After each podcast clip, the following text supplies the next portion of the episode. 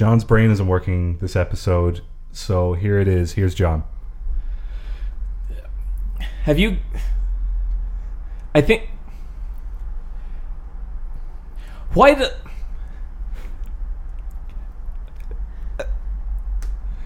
Do you know him? This is awful. Brian, feed him some lines. Okay, uh, John, what is your opinion on ducks? That that's some good material right there. Come on, They're like little swans. they are, aren't they? You got to quack it up. I quack, quack it up. Okay, I'll give you another one. Oh, why? All right. Um, what flavor Pop Tart is your favorite? We can only get really one here. Unless you go to the special aisle in Tesco and you can get the the cookies and cream one. You ever go to Fresh? Fucking Pop Tart City down there. Oh, they got birthday cake flavor. Yeah, they do. That's so special. Yeah. We had to import those from America before. I don't think I've ever had like birthday cake flavored anything. Birthday cake flavor is just vanilla. yeah, yeah, Yeah. It's just a sugary vanilla. Well done, America. You fucking cracked the code.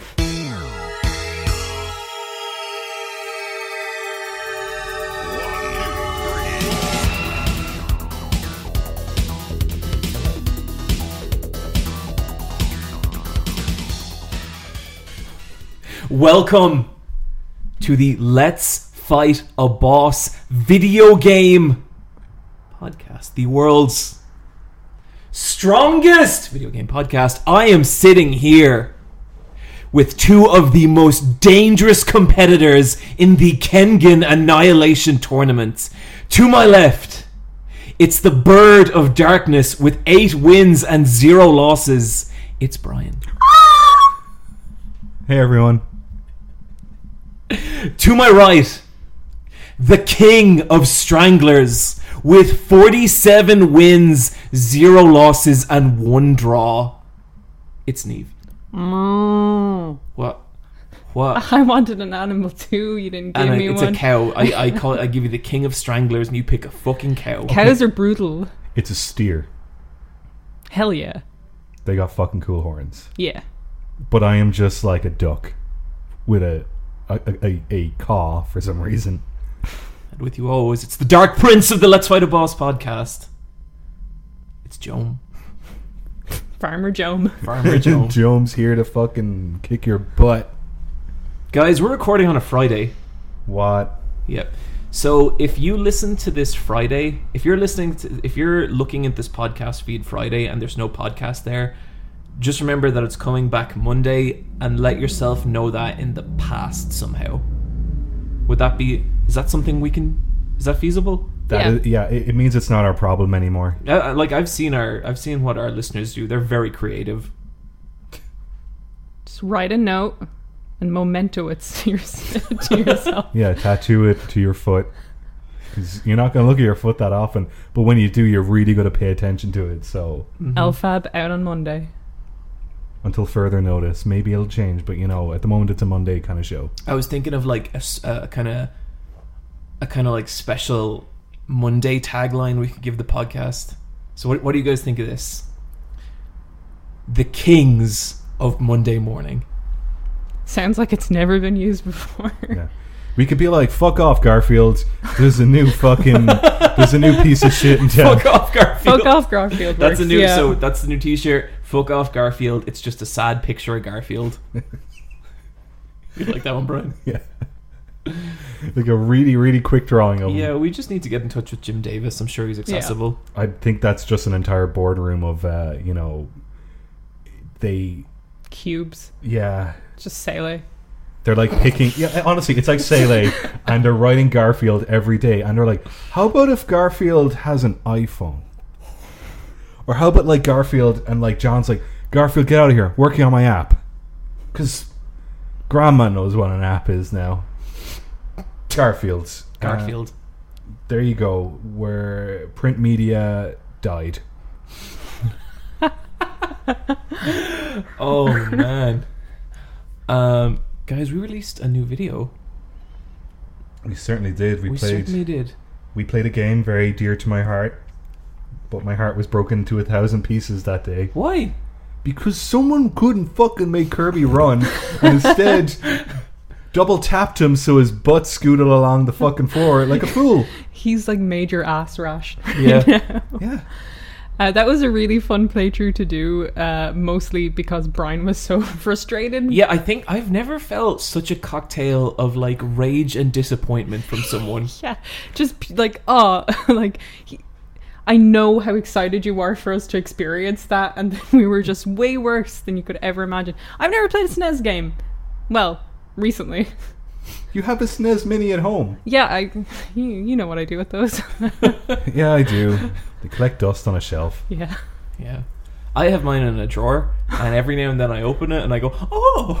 and then I close the drawer. I think I play my SNES Mini once a month. I actually think I'm like the one person in the world that actually like gave a shit about. Oh, that thing. for sure. Yeah. Yeah, totally. I bet if you added up like all the SNES minis that people have bought and then added up the total hours played, I bet the total hours played would be less than the number bought. Oh yeah. Yeah. For sure. It, yeah, but yeah, it was a fucking novelty. I, I'd say so many like normo dads got that as a Christmas present from their normal wife, and he was like, "Joan, you shouldn't have." And then he's like, "It's just in the fucking attic collecting dust." And someday, when he's an old man and he's a widower, he'll get it up. He'll he'll get it, and he'll take it out, and he'll be like, "Joan, you really fucking shouldn't have." but then his hands will be too old to play the game. Do you guys ever think what it'd be like being a widower? Uh, no. Because me and Michelle talk about that a lot. Why do you think about your wife dying? You're not even married yet. But like, she's gonna live way longer Yeah. than you. Oh, I have to outlive Michelle. Why? Just to fulfill your Fitz and the Wolf fantasy? No, because I don't want her to be sad. Oh. That's the whole reason. I don't want to. No, you see, men die first so women can live their best life for afterwards. Yeah, you see, I it's it's tricky because it's like two things I feel very passionately about is not being alive for very long, but not leaving Michelle alone by herself. And if only there was some kind of happy medium I'll take care of her. where we could. I'll give you no, my word. Neve, you're, you're getting way too overfamiliar. Neve sent Michelle a message the other day, and it started with "Hey BB." Hey, that's a bit fresh. That is a bit fresh, isn't it? I can't believe she told you. Well, I had to because she was in bed and she was giggling about it. And I was like, what are you giggling? Talking to fucking girls. Oh. Guys, I watched the final season of Orange is the New Black after not barely watching any other more of that show. So you watched it more or less out of context. Pretty much. Have you seen the first season at all? I watched like two episodes of the first season and I was like, I fucking hate this. But like, you have the gist that there's kind of There's women in prison. One of them hasn't been in prison before. I don't fucking know. Despite yeah. her being there for seven years now, I guess, if we're on season seven. But that was the gimmick Yeah. starting off. Um this was a great season and I think I've misjudged Orange is the New Black. you liked it. Yeah, I thought it was really, really good. Um, I really can't tell if you're fucking with us or I'm not. not genuinely really? not fucking. I thought Taystee's story this season so fucking sad, oh yeah, no, you poor Taystee. I love Tasty so much. and she's nearly the main character. she sort of became the main character Yeah. after they exhausted all of the Piper stuff. See, here's here's my thing. I just now I think Piper is like a decent character. Like I, I get it. I don't like her, but like yeah, she's she's like I can see what they were going for with her, and yeah, yeah, it's cool. Mo- a lot like she was barely in a lot of this season. Yeah, around around season four, they stopped giving her flashback episodes, and she. I think there's a couple episodes where she wasn't even in it, Yeah. and it just suited the story better. and like her storyline with Alex Vause, like uh, I was kind of into that, but a lot of other stuff Piper didn't care. But it was really interesting seeing her. How spoiler do we get? It's fine. It's like like it's all there in the synopsis and in the trailer that she was in parole this season. Okay, yeah, like so she's like trying to readjust to the world. And there's a lot about like inmates going back out into society. And I thought this season did a really good job of like showing how stacked the deck is against them. And it was it was so frustrating and it was so sad. But like the thing I think that really got me this season was like um the internment camp stuff. Oh, Part yeah. of this takes place in like a Mexican internment camp, and there was stuff in this, and I have to. I want to go research it myself because I don't know, but there was some stuff in this, and it was so fucked up that I was like, this this is so ridiculous. It nearly has to be true, because you would be insane to make this up. You know what I mean? And I, it, it was really real. Like it was really kind of there was a couple of points where the series really got me and i it makes me regret writing off orange is the new black so quickly the first time i watched it You see, the thing with Orange is the New Black is it was good, and then at some point it became, and this is why I haven't started season seven. It became real misery porn. I think it was after Poussey died, I stopped watching it because that was so brutal and so horrible and nothing really came from it. And it was reading really riding the line between like the first season was this like i guess a dark comedy and then it became like a social commentary about these people these women in this prison system. But it was also very like watch them suffer a lot of the time. See the misery sustains me yeah after seven seasons of seeing like like i don't know the Pous- Poussey death like her being choked out on the floor was just one of just such an awful thing to watch that i feel like a lot of orange is the new black fans especially like me as well Yeah. uh, like just got See, fatigued with that I, I i watched like parts of the first season and, and it was like i thought it was like kooky it was season one was kind of kooky and It's a very silly show. That, Yeah. you know what I mean? Like I really didn't like that, and even parts of that where that kind of poked through in season seven, I was a little bit like, "Ugh." but like that's that that's a real personal thing. Like I, I mm-hmm. was I was I would never come around to that style of comedy, no matter how well it was done. But a lot of the misery, like it's interesting here you describe it as misery porn because like I don't like that stuff. Like, I mean, but you're saying this as someone who's watched two episodes of season one and then season seven and has missed five seasons in the middle. If you watch seven seasons of kind of, Hmm. I could pretty happily win- watch five seasons of that. there's a lot of just scenes. Some of it's awful. it, it, there, there's so many scenes of just a woman struggling to get somewhere and just being told no. Or just being beaten in the showers, or just like there's a lot of abuse, and like it's yeah, some, good the, as well. some of the abuse stuff was a little uncomfortable. All right. yeah, like and it's good because like also, you're I'm you're sure that showing this. happens, yeah, no, but know? that's what's what's good about it. But at some point, it's just like I, I can see why in 2019, like people are like, I need to check out of this kind of TV. You know what I mean? I don't think I need to see this. I mean, fair enough. I don't think that would ever be me, but I get where you're coming from. Um, Brian, what do you think of this season? No, I, I, I, I think I enjoyed it more than last season. I didn't enjoy last season at all. I really like the previous season where it all takes place over two days. I want to go back and watch that season. It's it's a very silly season. There and there is some really fucked up shit that season. Mm-hmm. Um, but this season had a new car. uh, had a bunch of new characters where they were all detention center uh, deportees or soon to be deported. And there was one character. Uh, I think she's like a legal secretary, but she has she's separated from her two sons.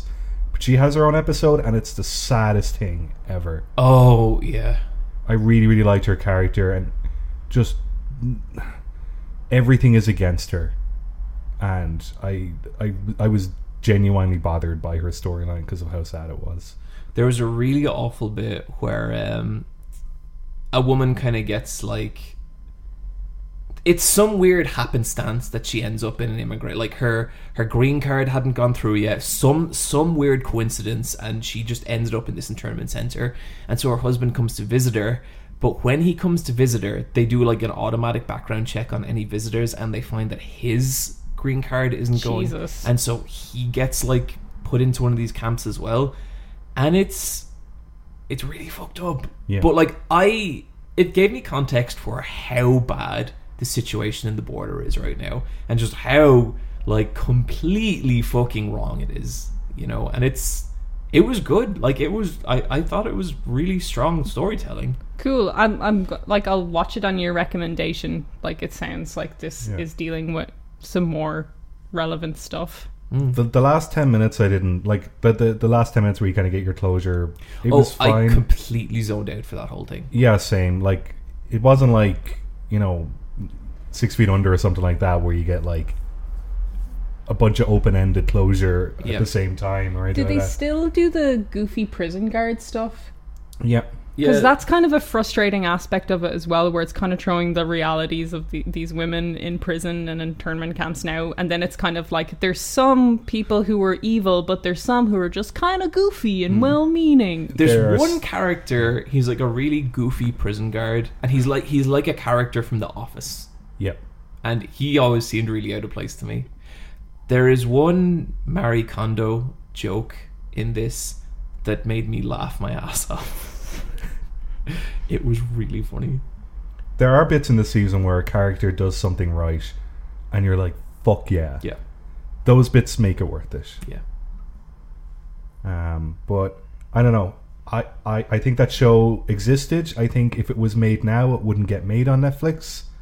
I think it actually was ahead of its time. Mm. Yeah, it was. It was, and Because- like yeah, because the show was a risk at the time. I think it was like the second or third show that Netflix made. Because the first one was House of Cards, and then there was like some other sitcom thing. But like this was like the other show that they made back in 2013 when they started producing their own content. you know the way like the popular thing is House of Cards got really bad. Yeah, It Yeah. was never good. It was never ever good. But yeah, I was. I, I I really like to be proven wrong about things I don't like, and I, I think I was wrong about this show. Like even I think if I went back and watched the first season now, even though it's like a lot kookier, I think I'd have like a different appreciation for it because I I understand what they were going for, and I I thought it was cool. You know, That's cool. Uh, really surprising. yeah, I was surprised. Yeah. It makes me want to watch it. Yeah. There you go, everyone. There you go. Guys, thank New you for joining us for the Let's Fight a Boss video game podcast. And we're going to go to our loot drop section. Brian, what do you got? Um, I actually got one more TV show to talk about. The world's smallest cat, part two.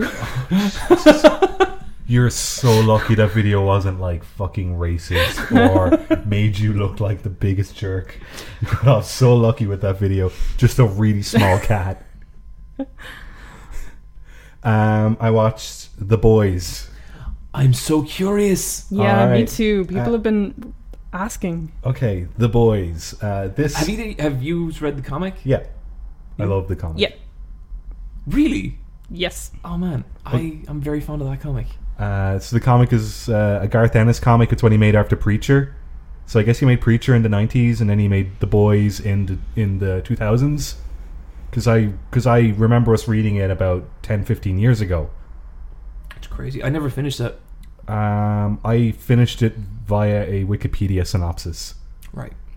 and when that comic was good, it was fantastic. But Oh, I yeah. but I think it did suffer from pacing issues. Yeah. Also, sometimes they'd switch out the artist. Yeah, I was going to Yeah. say that comic can look really ugly. Yeah. Yes. Some really awful digital art where someone is like using the burn tool. Yeah, Yes, it was two. It aw. was 2001. People were just discovering the burn tool. Yeah. Everything was so spherical. Yeah, so it, it was definitely one of those Huey's comics. head. Yeah. So it, it was definitely one of those comics that was making the awful transition from traditional to digital. Oh yeah, you can see it happen. And the boys had to fucking suffer from it. But then some of the artwork was really expressive and cool. Yeah, it was. And I do like that it's a response to Justice League and stuff like that. I know Watchmen does it in a way more, uh, I don't know, clever way, I guess. but this is kind of like, this is the edgiest 15 year old boy, but kind of like, you know what? He's actually right. But this is, I think this is good edge. Yeah, it is. No, it is. And like sometimes it's not. Sometimes sometimes it's kind of silly. But for the most part, just like them like depicting superheroes as these fucking assholes who just have orgies the whole time and can do whatever they want. I thought that was fun. Yeah. Um, so the TV adaptation, it's on Amazon Prime, and the first season is eight episodes, and it's produced by Seth Rogen and Evan, who did uh, Preacher. So if you like the TV adaptation of Preacher, you will like the TV adaptation of The Boys. It's Sold. it's in a similar tone.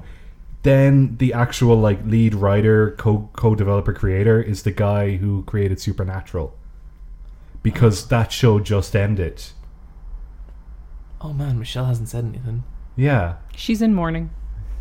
Um, I, I'm pretty sure it's the same guy because I was like, okay, but tonally, um, it definitely feels like the comic The Boys. But what they've done is they've looked at like the media landscape of 2018 to 2019 and tweaked some of the things that might be considered, you know, controvert well like you know like that that that would get a very bad review just for the sake of what was in it What's in the basement, Mother's Milk? Yeah What's in the basement? so i guess an example is stuff in comic books can only ever sometimes exist in comic books because it's like there's no way they could ever make that into a tv show or a movie because that is so like messed up and disrespectful that it would get too many complaints that they couldn't do it and so there's a bit in the comic where it's the botched 9-11 rescue Oh my god, yeah. so they do that, but it's not 9 11. It's just like a fictional plane hijacking. But it plays out exactly the same. I, I like I that yeah, that's Yeah. fine. And like, I was totally okay with that because my favorite part of that uh, arc is how botched it got. Yeah. And it's just because the superheroes have no formal training in like hostage rescue or talking down No, someone holding a hostage. Like, like they, Yeah. they have no formal training in it. Yeah. And it's the main guy Homelander who is just like a fucked up sociopathic version of Captain America and Superman. Yeah, totally. and he overuses his laser vision and just fucks up the control deck of the airplane. And then the Wonder Woman character Queen Maeve, who becomes a kind of emotionally closed alcoholic because of it, is handled really well too. And they they make they kind of ground them in a sense of reality. Yeah. Um, there's the stuff with Starlight, you know, the way she joins the Seven, and it's not good. Yeah, how far do they go with that? Uh, they lean into the Me Too stuff, and the guy that assaults her, uh, the Deep, who's kind of like the kind of parody of Aquaman, Mm. he issues a non-apology apology video where he's like, "Oh, I'm sorry you felt that way," and it's done like so he looks like the biggest fucking dickhead. It's it's it, it, it, it- it's handled pretty well in in, in in terms of the narrative. Mm. Um, I haven't watched the TV show, but like when you're kind of doing satire based on this stuff, like say for example, like uh, Starlight's character, are just like the fact that there's one female character in the lineup, you know, that kind of stuff, and it like it's a commentary nearly on the Avengers and you know Black Widow's role or whatever. Yeah. Does it become just that, or do you think it's doing a good enough job at commenting on the MCU and what su- modern superheroes are? Yeah, definitely. Because in this universe, there's no comic books. There are comic books, but they're based on the superheroes that exist in the world. So they're seen as like social media celebrity heroes. And whenever they announce someone in their new superhero group, it's done as a keynote speech.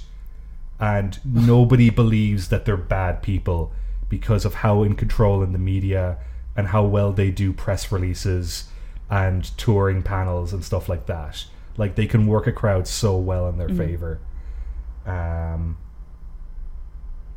what else do they do? That's kind of like for me. It was like I really didn't like the pacing in the comics, but they burned through so much of the first couple of like hardbacks of the comic in this, and then kind of rewrite stuff so that it's much neater. And a lot of stuff happens in eight episodes that would have taken like two or three years worth of comic to happen. Like they really, really burn through the material. So like it'll end on a cliffhanger at each episode, and you're in for the next one. Did you ever watch Preacher Neve? No. I think you'd really like it. Yeah, Yeah. Preacher's fantastic. Yeah. Ruth Negga is just the best in it. Yeah. Season four of that just started, but I haven't watched it yet. I I'm don't gonna, know. I haven't watched season three yet. I think I want to watch The Boys first, though. yeah. The, the the boys is very. I, I think the cast is fantastic. The superheroes are never not in costume, which I think is very funny. They're always like themselves, except for Annie, who plays Starlight, because she has a relationship with Huey. They changed Huey because like his likeness is based on Nick Frost. no Or, uh, Si- Si- Simon Pegg. yeah. Uh, and in that he plays a Scottish guy called Wee Huey. Uh, but in this, he's an American guy that kind of just looks like the guy from the OC. But his dad is played by Simon Pegg.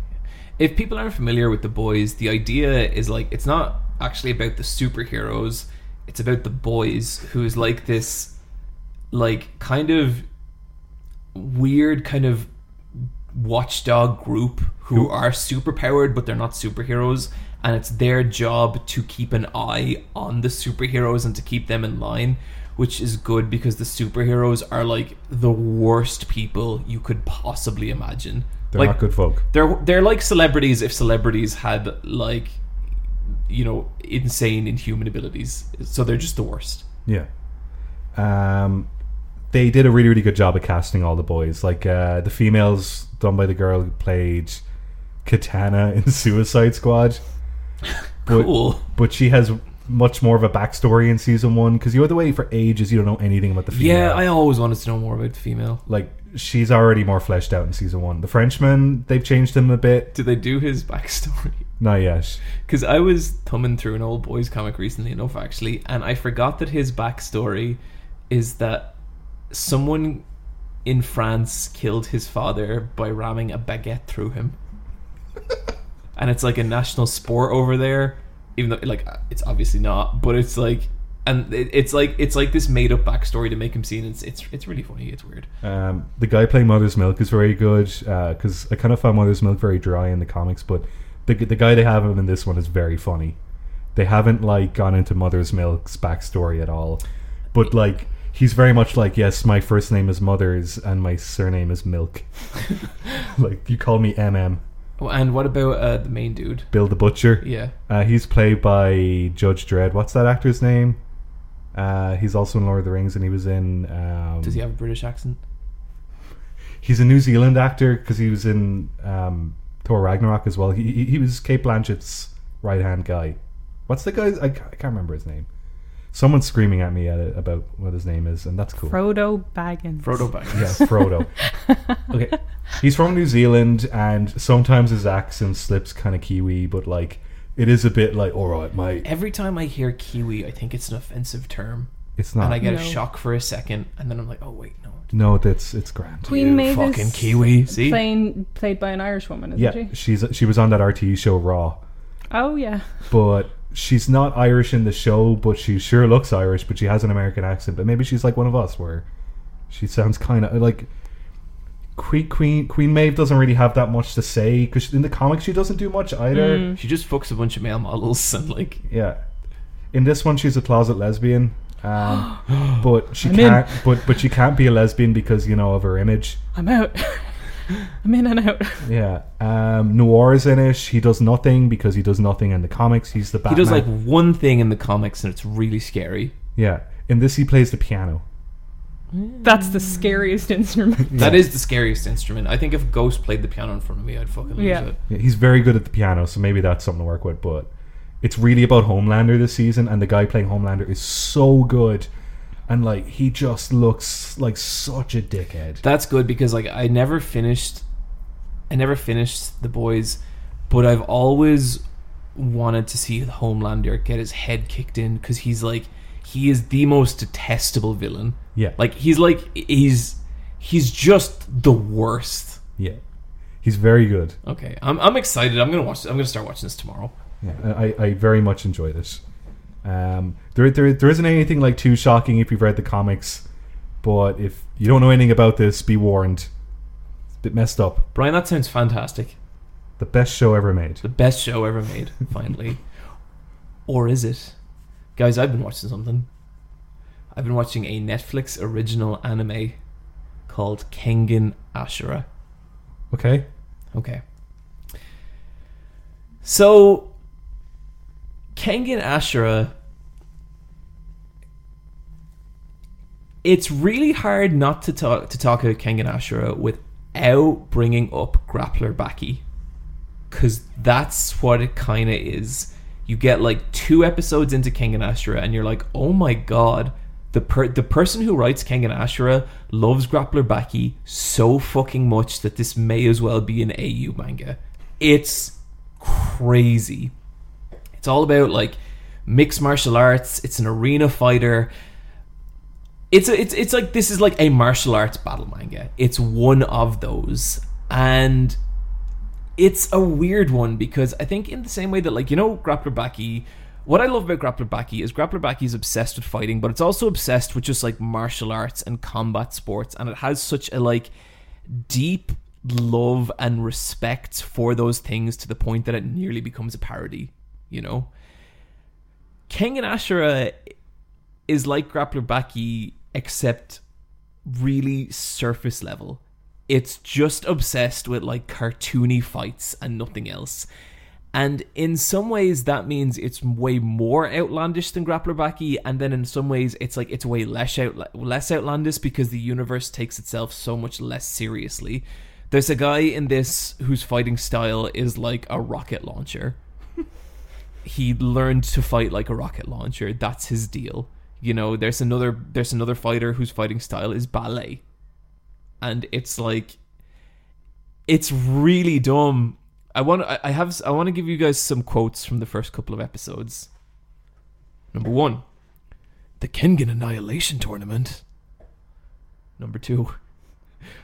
1450 fighters. Maybe that man will be among them. Number 3. He died because he was weak. Michelle watched five minutes of this thing and she was like, This is the most you show I've ever seen in my life. This sounds like if you fed a bot loads of anything you like and it spit out an episode of something. A hundred percent. That's what this show feels like. This show feels so unaware that other battle manga exists, but I kind of love it. It's like it's so dumb and it's so much fun. And I've been kind of like circling Kengan Ashura for a while. I read the first couple of chapters of it. It's all based on a manga. Um, I read the first couple of chapters of it like a year or two ago, and I came away thinking like this is just diet Grappler Baki. That's what this is. I still feel that way, but man, I had I burned through the twelve episodes of this. I had such a fun time, and a lot of it's just like the sort of cheesy, dumb side of battle manga, but it has stuff going for it as well, like this anime in particular. The manga, the drawings start off very, very rough, which is unusual because it's an artist writer duo, and usually in that case, you'll get like a very talented artist who just draws and doesn't write. Very like rough, sketchy drawings, and with this, it's weird because it's 3D. The vast majority of the show is 3D, and it looks pretty janky. Like there's a lot of stiff animation and stuff but the direction is like pretty decent. The music's great. It's all just like, you know, butt metal, like fighting butt metal. Yeah. And it's like it's all done with enough personality that it's I just really had a blast with this one. It's the kind of thing where this is a battle anime. You know, my favorite form of media is battle anime and it's not like I, this wouldn't even make my top 10 battle anime but if you love this kind of stuff if you love really like melodramatic fighters like talking shit at each other and having like these big intense punch outs it is totally that and it is totally like amazing for that. And um I had such a good time with it and I'm really sad that I've run out of seasons for it. It's not going to do anything for you if you don't like this kind of stuff. You know, this is not going to turn you around on that kind of thing. But um, I, I kind of loved it. Biggest criticism I could say is that Grappler Baki exists, and there's no reason that you would pick Kengan Ashura over Grappler Baki unless you're a crazy person. Do you know what this show kind of sounds like? Eating Burger King at the airport. Brian, this show is eating Burger King at the airport. Like, there's nothing wrong with doing There's that, There's nothing wrong with doing it. But obviously there's better options. There but is. but what's wrong with eating Burger if you King? just think about it a little bit and are willing to invest a little more money, there's way better options. But Kengan Ashura is on Netflix. yeah. Um, I don't like. I don't mean to be dismissive of it. I, I genuinely had the time of my fucking life watching it. It was so so good. All the fighters have like entrance music and like wrestler entrances, which I've never seen before. It's fucking amazing, and um, it's it's just a lot of battle manga. There's always a tournament arc, right? Yu Yu Hakusho takes about 20 episodes to get to the tournament. Grappler Baki takes an entire season to get to the tournament. Dragon Ball takes about the same 20 25 episodes. This gets to the tournament in 3 episodes and the rest of the the whole rest of the anime is like is a fighting tournament. Um, it also covers like by episode 7 it had covered 45 chapters of the manga. The manga is like 250 chapters it's all it's all a fighting tournament. There's no real story. There's even a bit where someone is like talking to the main character and he's like, "Oh, you want to find that man because he killed your master?" And he's like, "No, I, I just I just I just I just want to show everyone how strong I am." He's no like personal stakes. Yeah. There is interesting stuff like um it's a fighting tournament run by like corporations and so there's all these real life like imitations of corporations. There's like Nintendo with an E instead of an I. Uh, Ronald McDonald is one of the managers of one of these. um Is he shredded? no, he he's like he's like the manager and so he has someone else fighting for him. Okay. Um, and there's there there is some kind of stuff in there about like corporations, like because all the martial artists really just care about fighting and like just get like getting better, but the corporations are all making these massive financial. the whole premise, I'll, I'll shut up soon. The whole premise of the thing is that you know when like two corporations run into a stalemate. There's this secret underground martial arts tournament that they both pick fighters for and sort the dispute out through there. So like there's always like land deals at stake. And it's it's so fucking stupid. I love this anime 10 out of 10. Okay, Neve, it's your turn. Neve, tell us Okay. about Dark. I can't top that.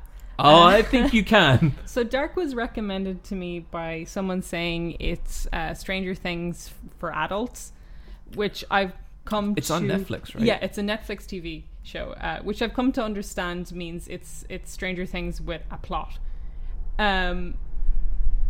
Again, I don't really get the comparison yet, but I'm only three to I'm only four episodes in, so I'm not going to say too much about it because I don't know where it, it goes.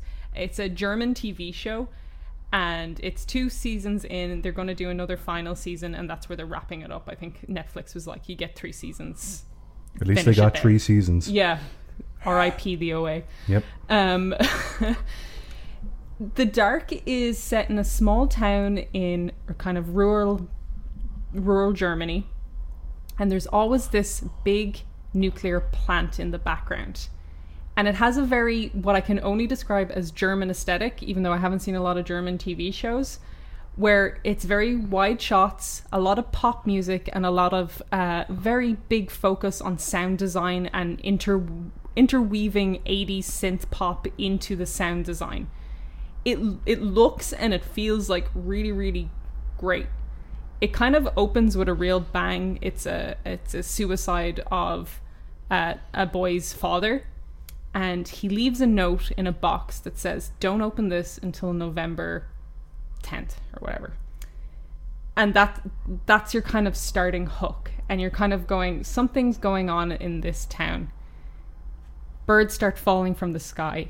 Sheep are found dead in fields, and there's a missing boy. We're getting a taste of every person in the town from the children who go to the high school to the adults, their parents. There's a woman who runs a hotel who's in just who's just so frustrated at all the news about this missing child because it's ruining tourism to the town. There's the police chief who's trying to find this boy who's dealing with distraught parents who are like, What have you done? There's another police chief who's trying to find the middle ground between these two people and sort it out. And you're getting all these characters thrown at you. And you're like, Is this about the kids or is it about the adults? And you start to figure out there's like, there's cheating, there's all these relationships going on between the adults. And you're like, why is why is this important? Then a night comes and a group of kids from school are like, that missing boy had a drug stash in the caves. If we go and get his drugs, we can sell them. So four kids and their kid brother sneak off to the cave. Something happens. They don't know what it is. It comes at them and they run. The little boy goes missing. 33 years ago, another little boy went missing. That little boy then wakes up and it's 1986. And he meets his father as a teenager. He goes to his house and he's like, Mom, Dad. And it's like his dad there, but he's young. And he's like, Who are you? What are you doing, child, at my house? Uh, fuck off, I'm going to school. And it's his dad. And he's like run up against his family. But at that time, in that day where that little boy appears back in the past in the 80s, another little boy goes missing who was his uncle. And a little boy's body is found in the future. And the okay, last so are, are we seeing this like through the little boy's perspective, or is it both? from everyone's perspective in the town. right. And there's a bit, a very helpful bit at the end of episode three where they line up the future version and the younger version. So it's young dad and him as the cop in the town in 2018. So they go through the whole cast of characters. This is young them, this is older them, this is young version of them, this is older them. There's something going on in the town where someone is stealing children and trying to find a portal between time this happens in the first three episodes and there's two seasons All right.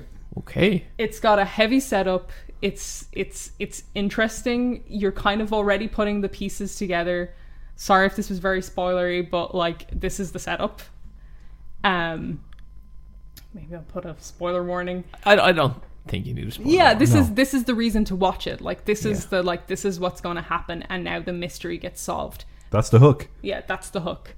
Is there is a portal between the 2000s and 86. And can you get back? Can you get through? Who's doing it? There's a nuclear power plant. The nuclear power plant is failing because Chernobyl happened. What's going on? You enjoying this, Neve?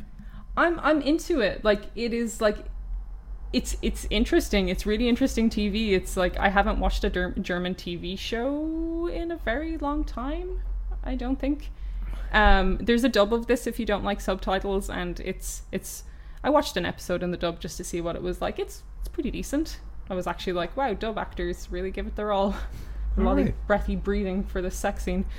Um, but like I, I think it's like if you want something dark and if you want some weird TV, then dark is something to check out. And its its aesthetic is like it's it looks cool. Like when birds are falling from the sky and there's just it's like you don't see the German wilderness on TV a lot, so it's really like tall pine wooded tree areas and just an aesthetic you're not really used to seeing, especially on Netflix. Um, but it also brings in the 80s nostalgia with the music and the the children and the fashion it's it's it's it's in, it's interesting and i'm really excited to see where it goes and i'm happy that they get I, i'm happy to know it, to know it gets an ending and it's not going to be just cancelled from net, by netflix with no kind of resolution to it all so i think you could go into this knowing there's two seasons there and another one to come and it's kind of a safe watch Cool. but uh, yeah, it's it's it's it's interest, interesting, and I'm glad I took the kind of. I'm glad I watched it so far. All right. Good shit. Yeah, I, I, I, I think I'll check that out later this year. Sounds interesting. Guys, we all watched Full Force, the new documentary from iDubbbz. I think we all got recommended this, but it was Univ who was like, "Have you guys seen this?" Because Yeah. like I saw the thumbnail and I was like, "Okay." Yeah. Huge change in direction from iDubbbz, who's like probably best known for like his content cops, where he basically goes after like he problematically goes after another problematic YouTuber. Yeah. I think um, I've always felt kind of mixed about them. I think he's fucking insanely talented. It's it's a weird area, you know, the whole kind of drama sphere stuff. Yeah, like I don't know why you would actively seek that out because it's really it's like the most toxic of environments. Yeah, saying that I have gone down several massive drama holes with this stuff. I can tell you all about LeafyIsHere. I didn't even know who this dude was and now I do and that and that's a thing. Yeah. Um so this is a 55 minute documentary he uploaded to his channel about another YouTuber, but not like a content cop. This is iDubbbz going out to this guy's like home Yep. and visiting him and the name of the YouTuber is Airsoft Fatty. And I love that username so much. it's this guy who makes a lot of different kind of content he makes uh, cooking videos he makes airsoft videos uh, mainly known for his darth sa- his lightsaber duel videos And Neve, you're a Star Wars fan. I Uh, am. do you want to weigh in on? So, um, Fatty is a prequel, a fellow uh, prequel fan. His favorite battle is the Anakin versus Obi Wan battle from Episode Three, and it's a very, it's a good one. That's a good fight. Yeah. Fatty is a Jedi, true and true. Like he he believes. Robert's in a the Sith. yeah, he believes in the power of the Jedi. We'll get we'll get there. Yeah. Um, and so basically, iDubbbz goes to this guy's house because he. If you haven't seen this documentary, like when we're saying, like, I guess the lightsaber duels, the spectacle isn't in this man's skill with the lightsaber. It's much more like this very strange human in a very particular living situation who has the shit out of each other. just yeah it's like these lightsaber duels go really wrong it's like some it's like a cross between jackass and a lightsaber duel and they're these like It, it's got a real backyard wrestling vibe. absolutely It's friends with a camera who are into something and they want to make a cool video. backyard wrestling vibes with the least physically capable people you could imagine Yeah, and like boys who are now in their early twenties, but have been doing it since their mid-teens, yeah and they miss it. and is this the south No, this this midwest It, it was Midwest. yeah yeah. um and it's a real midwest vibe like i think may I think we're we're all kind of fascinated with the kind of culture of small town America. Yeah, because Yeah. you know how like you you've got the two elitist coastlines. Yeah. and I've been to New York, and like we we we we we've all been to New York, we've all been to LA, and we know how multicultural and kind of open mind, more open minded they are, mm. and I guess kind of more small town, giant shopping mall, open field America Yeah. is super interesting because it's like Giant shopping mall, open field. Yeah, for sure. We Uh, just don't see it. no, like know, I, you I've don't. I, I've ne- I've never been to a Walmart. Yeah, exactly. Like you I went to see- Walmart once you and it was see the best cities. thing ever. We see cities, but we hear about small town America. and then but we like never a see lot of it. Mm-hmm. our favorite media, Twin Peaks, like that is serious like small town America stuff. And so I love this kind of stuff. I love seeing these people and like there's so much to it, but like you know these guys like their life is these lightsaber duels. A- And you know they don't there isn't a whole lot else for them, you know, and it's kind of sad. yeah, but then they seem to be okay with it because like that's all they want. Well, Airsoft Fatty's making a like he's he's making a career. Like he's he's running a successful YouTube channel. He has Yeah. a Patreon. He's doing it full time. That's not easy. Like No. not a lot of people get to do that. What was your favorite moment from it? uh, The Robert interview. the Robert interview was very good. I also really really liked Mike. Mike was just the best. Yeah, I also liked Preston the cat who wore a Yeah. dress. There's a gr- like Mike is like Fatty's like good friend, and iDubbbz is just like I think he's just really Fatty's friend. Yeah. and they're they're talking really highly of him. He's just like he's here to look out for Fatty and stuff. And then all of a sudden he's just like he's a bit of a pyromaniac, and it just cuts to him looking blankly at a flame, and he's just like he's he's he's set a few fires without consent while we've been here. I really like the bit where they were asking him, "Does he like Star Wars?" And he's like, "More of a Harry Potter guy." Yeah. it's crazy because like if you're an avid Let's Fight a Boss listener, you'll heard you'll heard men you'll heard heard us make occasional references to our mic Um and this is a guy me and Brian went to college with. a very interesting, mellow guy. Yeah. He is exactly the same as the Mike from this documentary, except our Mike has a London accent. yeah. Um, but so iDubbbz gets there and he's kind of, you know, he, he's basically taken through Fatty's life and he's kind of like shown all this kind of stuff. But like the central kind of narrative that starts to come out of this is that the guy that Fatty is always lightsaber dueling in these videos is his friend Robert. But they had a falling out. But they've fallen out. And iDubbbz becomes like hell bent on A reunion episode. a reunion episode, one last lightsaber duel. Um, and the reason they become the reason they fall out is because Fatty's saying is because is because Robert always goes full force, which is when you are fighting like you are about to die. And so Robert kind of starts to get built up as this sort of very dangerous, nearly mythical figure.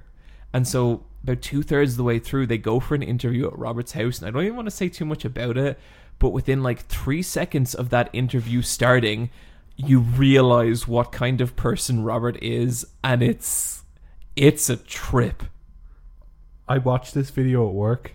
I had to go to the bathroom for half an hour because I couldn't deal with it. like it just I know people like that, but it was just weird to see like a complete stranger be that just to just to remind you of someone that you thought you'd you'd moved on from. Yeah, I think I still have one or two Roberts in my life. Yeah. Um I, I it was really fun to kind of watch this, but then have other people watching it along with you, and everyone kind of gets to the Robert bit, and everyone's like, "Oh no!" Yeah. Oh my god. Um, Brian, you were saying you you were saying in the chat to us that you thought it was like a really mean documentary. Um, like the guy iDubbbz is definitely a nasty dude. Like he like he like he's mean, but like I think everyone in this documentary is isn't really putting their best version of themselves or just putting an honest version of themselves out. Like I don't think they give a shit if they're misrepresented or any way. Like like they're not. Like I know they add in sound effects and stuff. Like there's a bit where like Fatty wipes his nose, but they add in like a sound effect Mm. stuff like that. But like I, I, I do think they would watch the video and think it's great. So like Yeah, I- I- I think if they don't have a problem, I, I- di- I like- didn't find it like particularly mean spirited or anything. Um, I thought I thought it was all right. Uh, I think iDubbbz definitely has like a mean streak in him, as like you know you see in a lot of his stuff. yeah, I I, I th- felt for the most part like it was it was pretty all right, and I thought like I don't I don't really want to spoil it if you haven't seen it, but like the central message of the documentary, like how he sums it all up, that was kind of weirdly sweet. You know, I, I and I thought he was kind of right with kind of what he was saying about you know airsoft fatty and kind of why he thinks airsoft fatty is kind of cool. What do you think, Neve? I liked it. I like, yeah, like uh, as we've said about iDubbbz has a mean streak, and you can definitely critique it, and maybe a lot of people would be upset that we're even recommending this. But like, I I did feel like there was a heart to this. Me like, too, totally. I kind of uh, thought, like I said to the guys, it kind of reminds me of Gothic King Cobra. Yeah, yeah, And if you guys have seen that, Gothic King Cobra is kind of like it just it's bleak, but interesting. This kind of felt more hopeful. Like it kind of like like these are guys doing what they want to do and they thought this was fun and they had a fun time and I don't think anyone came out of it mad at iDubbbz or pissed off and or as like Brian said like felt misrepresented. no, I, I I do think they put an honest version of every person Yeah, out there. Like I think the most damaging thing, or one of the craziest parts of the whole documentary was the Robert interview. Yeah. that was completely unedited. Mm-hmm. Like because the the mic fucked up, and they couldn't edit it. So like that just that interview just played as it happened, and oh, the bit with the the knife. that was the bit where I was like, Uh-oh. oh, okay. because because because because then if you read the comments, everyone's like, that guy He'll kill someone. He Yeah. seems like someone who might kill someone. like six months time that guy could be on the news. I I like I I, I do think it's good to bring awareness to those kind of people before they get worse. my favorite part of the whole documentary was like the scene after the lightsaber duel where no one really knows what to do Yeah. and it's weird because like you actually it does really feel like you're kind of watching like the end of this friendship like in a very real way Yeah. Yeah. and neither of them know how to deal with it so they have one final lightsaber duel and they're both just kind of like oh i guess I, Bye. I guess i'll i'll see you around you know and it, it's kind of weirdly sweet i thought it has a sadness to it and even like like fatty's mom gets interviewed a few times and like they talk She's about great. the hardships they've kind of gone through because like fatty's uh, father died and stuff and even her like being like she doesn't really want him hanging out with robert and you can see why and you're like Yeah. it's a mom looking out for her kid in the best way she can kind of stuff Yeah. And yeah, like here's what I'd say. Like um when the Shane Dawson documentaries came out, like I, I, I was very critical of them. Like and I, I still am. I don't I don't like the Shane Dawson stuff at all, and I've only grown to dislike it more, especially as that Jake Paul series went on, especially as the Eugenia what's her name? cooney Cooney. Yeah, Genie. Cooney. I thought that was really irresponsible Um, the Shane Dawson documentaries to me, like they feel empty. Like they they feel like nothing. you yeah, know? like like I, I always find them interesting, but they do feel like PR. He's he's like pretending to be concerned, but Mm-hmm. you know there's an ultimatum or like or, or that, that that he's got an ulterior motive of It's for the views. Yeah, it's running This is YouTube gonna channel. 100%. yeah. But Yeah. I, I just feel with the guy iDubbbz like okay, you're not gonna love the guy, but Well, like, how many content cops could iDubbbz have done with the resources this documentary would have taken? Loads, you know, and those uh, those content cops would get way more views Mm-hmm. than like like imagine he did like a content comp on Shane Dawson, be twenty million views in a week easily. This is not going to do. This is still going to do insane numbers because it's think it's up to iDubbbz. six million. Yeah, yeah, like so it's still gonna. But like if you compare that to like you know his RiceGum Yeah. video or whatever, like. But iDubbbz is doing this because he thinks these people are really strange and interesting. And he also does it like just as YouTube as a platform. These are YouTubers have been who've been on the platform who years who are kind of underground, like they're the outside artists of YouTube. And Yeah, in a are. in a place where YouTube is very like corporatized and very based on advertising because like people can make careers out of it and like it's very vlogger central and stuff. Um, it's nice to kind of have a spotlight sh- like shone on these other creators who are kind of doing stuff for the love of just recording stuff and putting it out there you know? Like fatty just likes star wars and he wants to recreate a super epic star wars fight. That's why he's doing it. He's doing his cooking with fatty because he wants to show you how to cook a uh, cheap uh, meal with ramen like because that's what he wants to do. Like you know what i mean? Yeah. like he there's no pretense to him other than he enjoys it and I think that's cool and that's really nice. And I like the idea that iDubbbz said he wants to do more of these. Me too. I like. Yeah. I really want him to find these YouTubers I've never heard of and give them a moment. You know, whether it's good or bad, we'll see in the future. But yeah, and like it, especially with this documentary as well. Like I did, like as a documentary, I did feel like there were places where it kind of dragged. There was maybe parts where like the focus was a little all over the place. I'd love to see him like, but obviously he has a talent for this stuff. Like this is a good documentary. I enjoyed the mm-hmm. hell out of it. I'd love to see him refine like his talent and like keep going with this stuff because I think it's fucking awesome. he could grow into it in a really Hundred percent. interesting way. He's like a really mean Louis Theroux. yeah, yeah, no, I I, I, I, I really like documentaries that are about unusual people or situations. Like you know, the way so many documentaries now are just true crime documentaries. Mm-hmm. But like I was trying to go through a list of like documentaries I liked that aren't about a murder, and all of a sudden the list becomes way smaller. But you have stuff like the RV guy, Winnebago man. yeah, Oh, where it's such a good where documentary. it's just something it just like a person on a bad day or yeah like just just just something about a human being that catches your attention a man who became a meme before memes were memes. yeah um and that kind of reminded me of it Yeah. But um Full Force, it's all on YouTube. It's free. Go watch it. It's cool. Guys, let's move on into our strategy talk.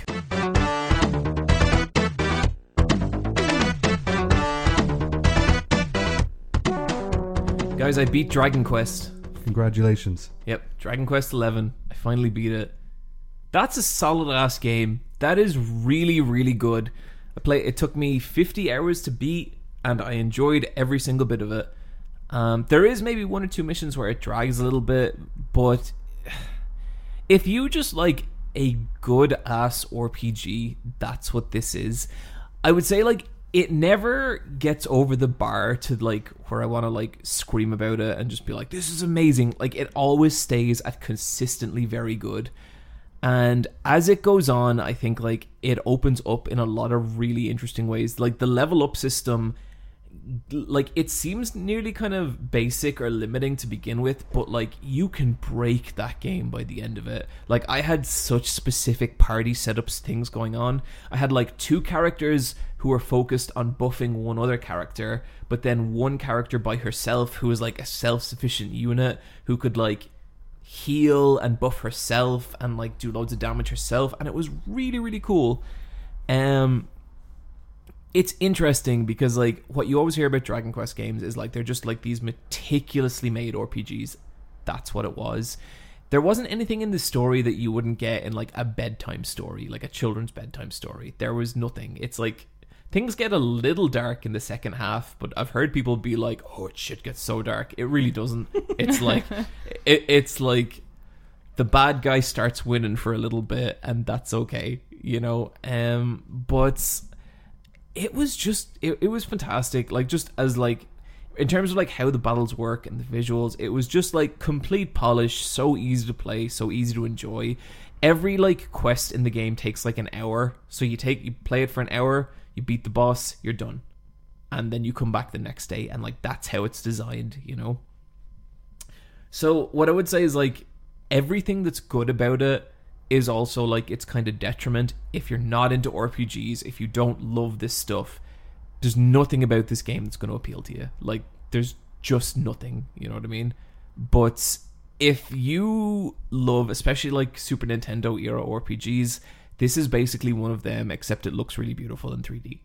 That's it. And I'd have no trouble recommending it to people like if that's the kind of adventure after. And I'm really glad I beat it. Like it was it was great. Um really good gay character in it. Shockingly, it's like he doesn't have any relationships, but the dude is gay as the day is long, and at no point is anyone grossed out by him. At no point does he like impose. Do they do the thing where He makes like, a pass at the main character, he's flirty with the main character, mm. but he's like flirty with everyone. Like he calls everyone like darling, but he mm. has like a special fondness for like you know attractive dudes. But it's never, it's never too much. It's never disrespectful. He's just a great character. And Yeah. he's fleshed out in other areas as well. Oh yeah, he has like you know he has issues with his dad and all this kind of stuff. and, Okay, like, so he's not just a one-dimensional like gay best friend kind of character. he's also like the most capable dude in the group like he has a good head on his shoulders as well and yeah like he he kind of he has issues with his dad and it's really not hard to read like the subtext in that bit um, he forms a band of attractive young male dancers who become worked into his special attacks in some fun ways and it was a really refreshing character and like all the characters are fun but i've never I've never I've, I've never seen like a gay dude depicted that well in a JRPG. Like especially when you compare it to like just whatever the fuck persona persona has going on most of the time, you know. And it was really refreshing like that. Um, really quality game. I beat the main story and like the post game opened up, and immediately with the post game, what I've read is that there's an additional twenty hours of story, which is insane. That's Yeah. so much. Like the credits roll. Now I I've, I haven't played it, so I can't confirm it. This is just what I read online, and I wouldn't be surprised if someone was exaggerating. But this is also a world designed to be explored in the post game. Like so much stuff changes post game, and it's it's cool. And the day after I beat it, I really had an urge to go back and play more of it, and I think that's probably the highest like credit I could give this game. It was great, and it's coming out on the Switch later this year. I would absolutely recommend it to people if you just want a really solid RPG to chip away at. Super charming, super fun. Dragon Quest Eleven, check it out. Brian, Yeah. you have been playing. Baba is me. Baba is you. Baba is who? That is you. You Baba is whatever you want it to be. Sometimes you're not even Baba. what? Do you guys know about this game? I've heard Yeah. bits and pieces. Uh, it was on sale on the Switch, so I thought I'd give it a go. Um, this game is something else. Sometimes it makes you feel like the smartest person ever. Sometimes you feel like a big old dum dum. Uh, it's a puzzle game, I guess, and you have a big overworld map, and you can go in and you, you can chip away at the pu- puzzles whatever way you want. But sometimes you'll kind of come across one, and you're like, "Oh my god!" And usually the solution is real simple. It's just your brain like there's a lot of lateral thinking in the puzzles. Um, you play as a little white bunny rabbit called Baba, and there's text on screen, and I guess it's an old school game in that you push stuff around. You can push around objects, but you can also push around the text, and when you push around the text, it changes the rules of the the puzzle. So Baba is you means that according to the game, you are Baba, which is the little white rabbit.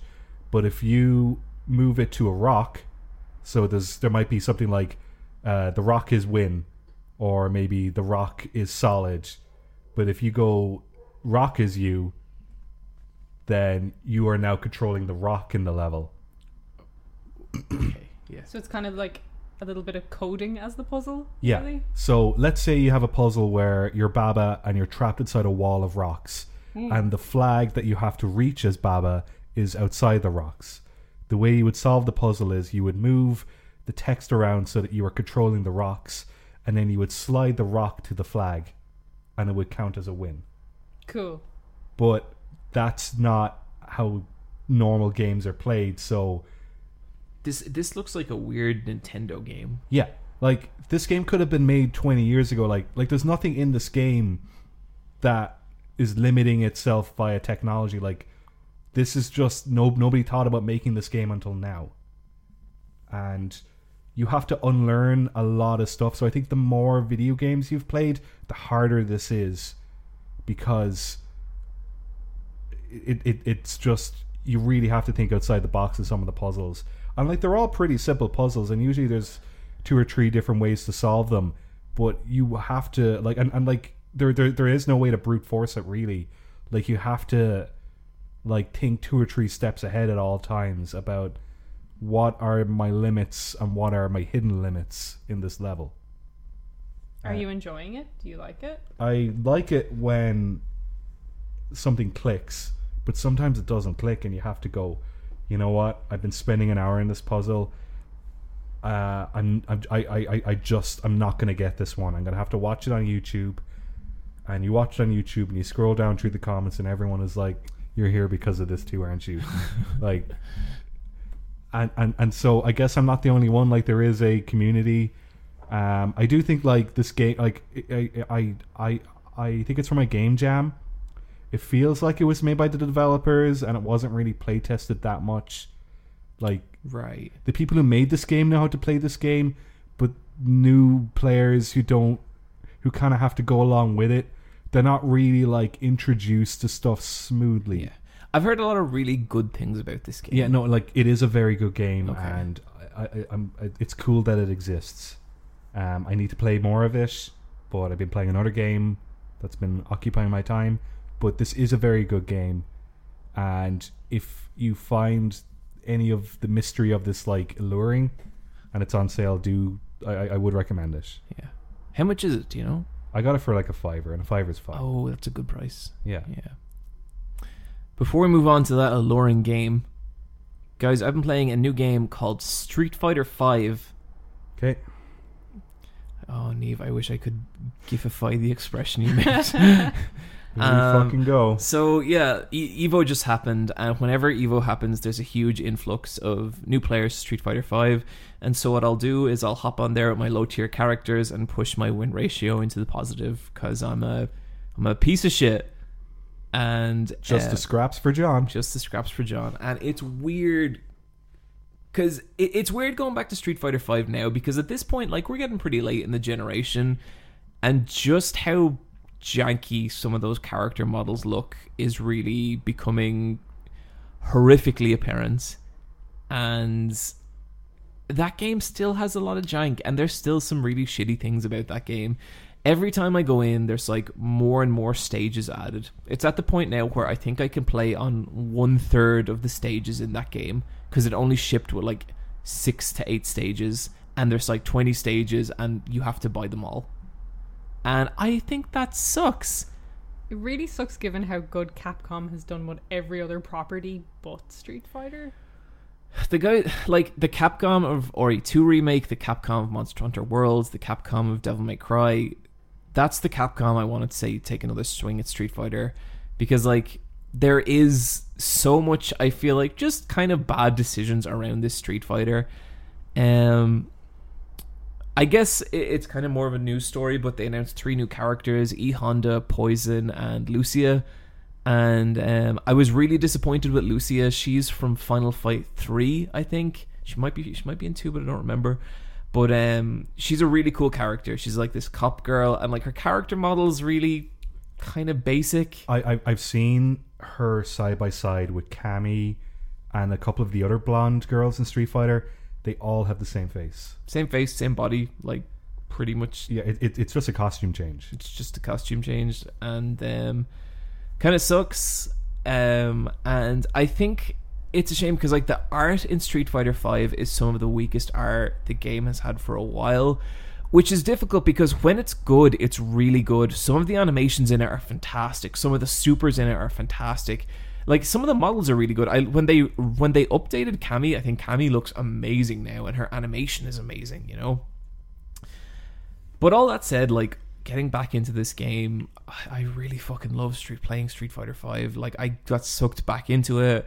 I was like, you know, burning my dinners and playing too late and not getting to bed at the right time because I just play match after match after match. And I'm still playing with Kolin. Um, she's one of the new characters this time around. She's uh she was a background character in Street or an idle an intro animation in Street Fighter 5 and she's playable in this. And I just love her playstyle and I still really fucking love that game. Um but I think I would have played more Street Fighter V if it wasn't for something else that came out, something that we've all been playing, and that is Fire Emblem Three Houses. Yep. Hell yeah. Uh, how many hours are you guys into this game? 35. Jesus. This is the game that I'm playing too late and burning my dinners over. Yeah, I'm about thirty-three hours in. We might be around the same part. Safe. You're you're about 10, 5, 10 hours in, John. Five between five and ten, yeah. Yeah. Uh, we all picked the same house. Black Eagles. Black. Black Eagle. um, I've seen some people Yeah. say that they've noticed that like the Black Eagle players online are the like most shitty and dismissive to the other houses. And all I can say to that is if you were good enough to be in the fucking Black Eagles, you would be too. Yeah, Yeah. like it's the best house. Imagine, best imagine, house. imagine being someone who picked like the golden cows or whatever the fuck they are. yeah, or like the blue seals. oh my god! Like, okay, I, I want. to Is it okay if I address the those the people who have picked those houses Go directly? for it. Okay, buddy, you deserve better. Like, why would you limit yourself like that? Why would you talk down to yourself like that and convince yourself that you belong in such a shitty community? it's true. That's all. I'm done. yeah. Um, this is the new Fire Emblem game for the Fire Switch. Um, this you are in a school called Garreg Mach, and you are a professor, and you could tell that they were looking at stuff like Harry Potter for a reference, and So a lot of the shit I love about this game is stuff that I saw in the trailer, and I was like, "This looks lame." yeah, yeah, none of the trailers really sucked me in. I kind of thought it looked really dull. I was gonna pass on this game Yeah. until people started reacting to it. yeah. Uh, I guess it's fifty percent a strategy RPG, and the other fifty percent is a social management game. And they're both really good. They're Yeah. super good. So I guess things like Persona 5 and Danganronpa, where you're going around familiar environments over and over, and you're interacting with characters, but you're just boosting those social stats day by day.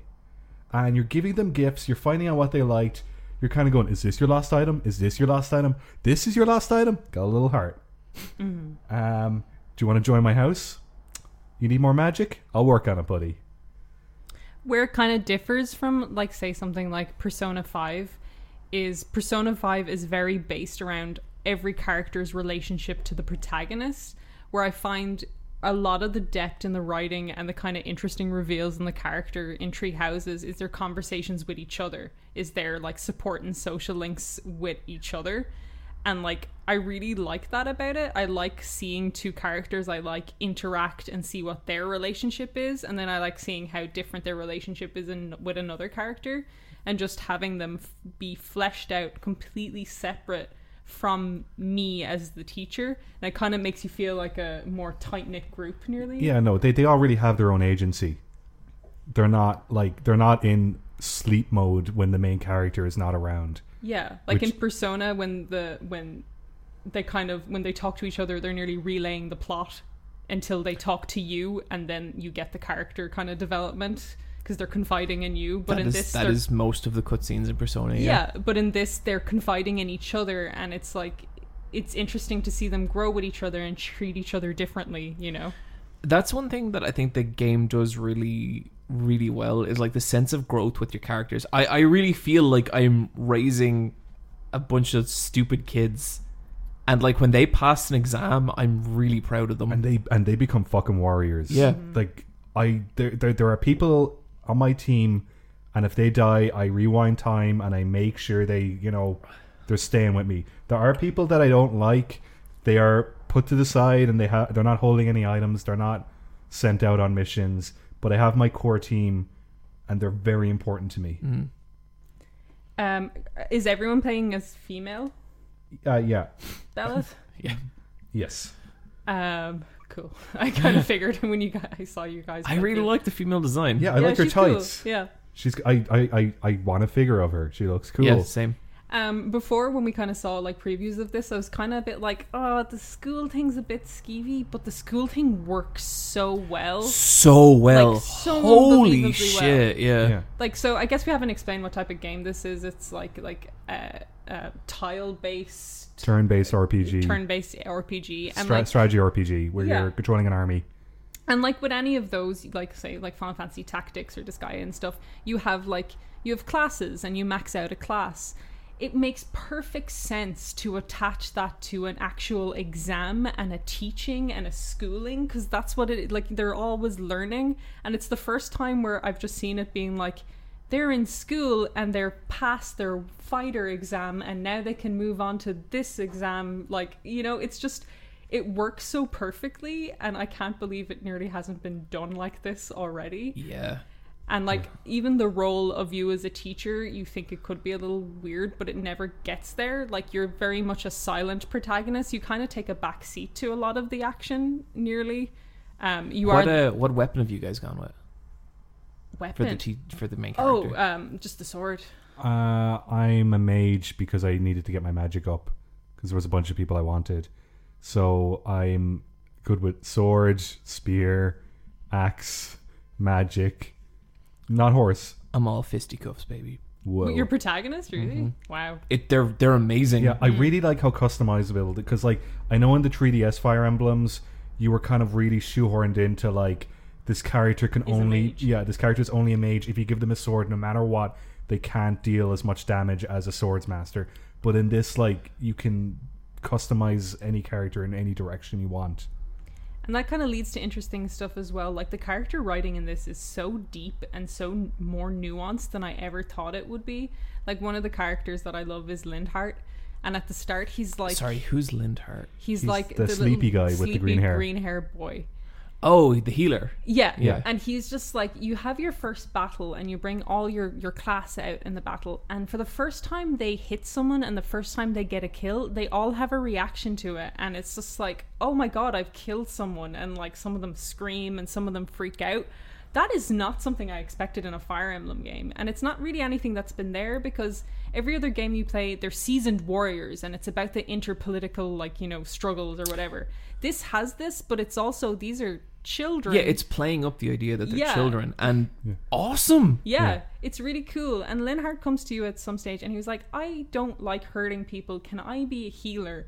And like, you can ignore him and be like, well, you're going to be my murder machine no matter what and make him hate you. Or you can be like, okay, I'm going to put you on the healing path. And every time he goes into battle, he has a little um, voice line that goes, Ugh, battle. and I just Yeah. love it every time. And I just love that there's this nuance where they're actually considering what they're doing. Um, Yeah. It's really interesting. Um, I didn't enjoy the first couple of hours because I love Awakening so much because I love the adventure that those characters go on as they travel across the lands. I find at the beginning you are just defending your school where it's like these bandits are coming, go out into the field and fight them, and you're not actually like traveling beyond the walls that much.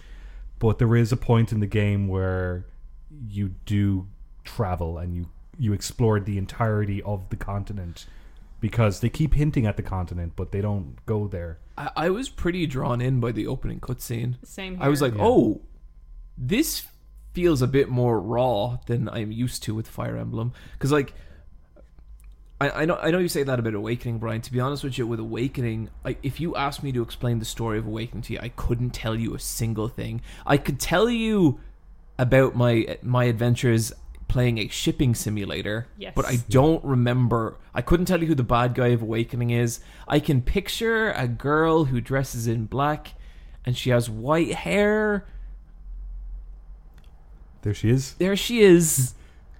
This And- is kind of what I thought people were talking about when they would as- describe how much they love Awakening. I thought it was more like Three Houses because like there's so much more depth to the characters in Three Houses. I guess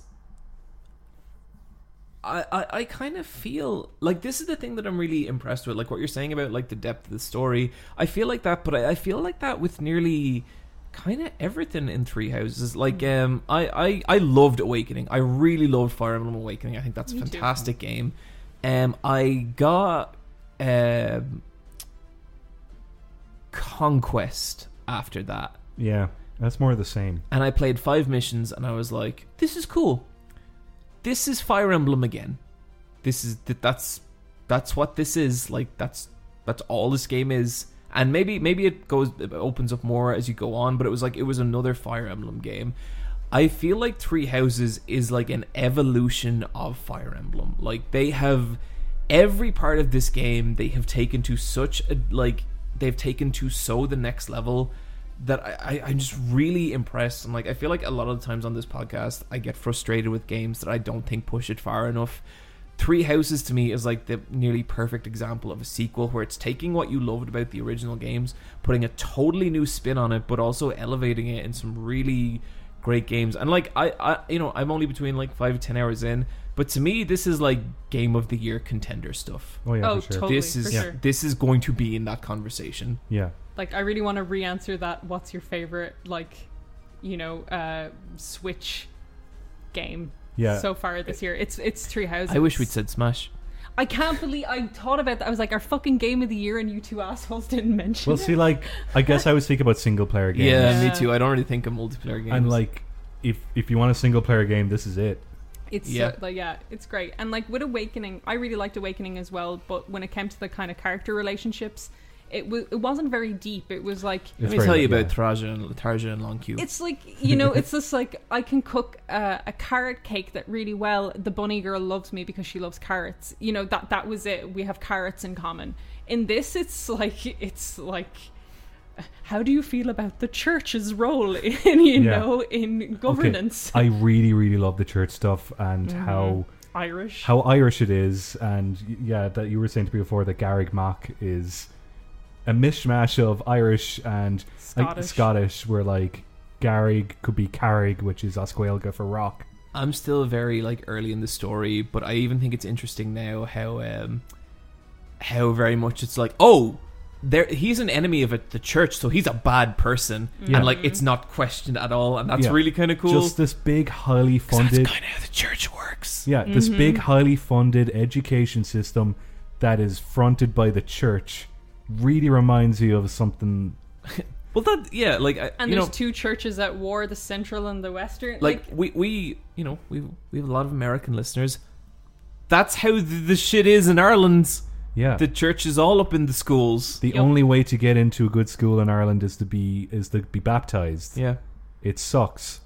One of my one of my best friends growing up is of uh, he's he's Hindi, and we went to a very Catholic school because it was like one of the only good schools in our area.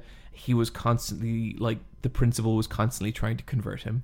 Fire Emblem Three Houses, Fire everybody. Emblem. Yeah, But like even how Irish is, uh, Tuatha Dé Danann is like it's like the kind of Irish superheroes.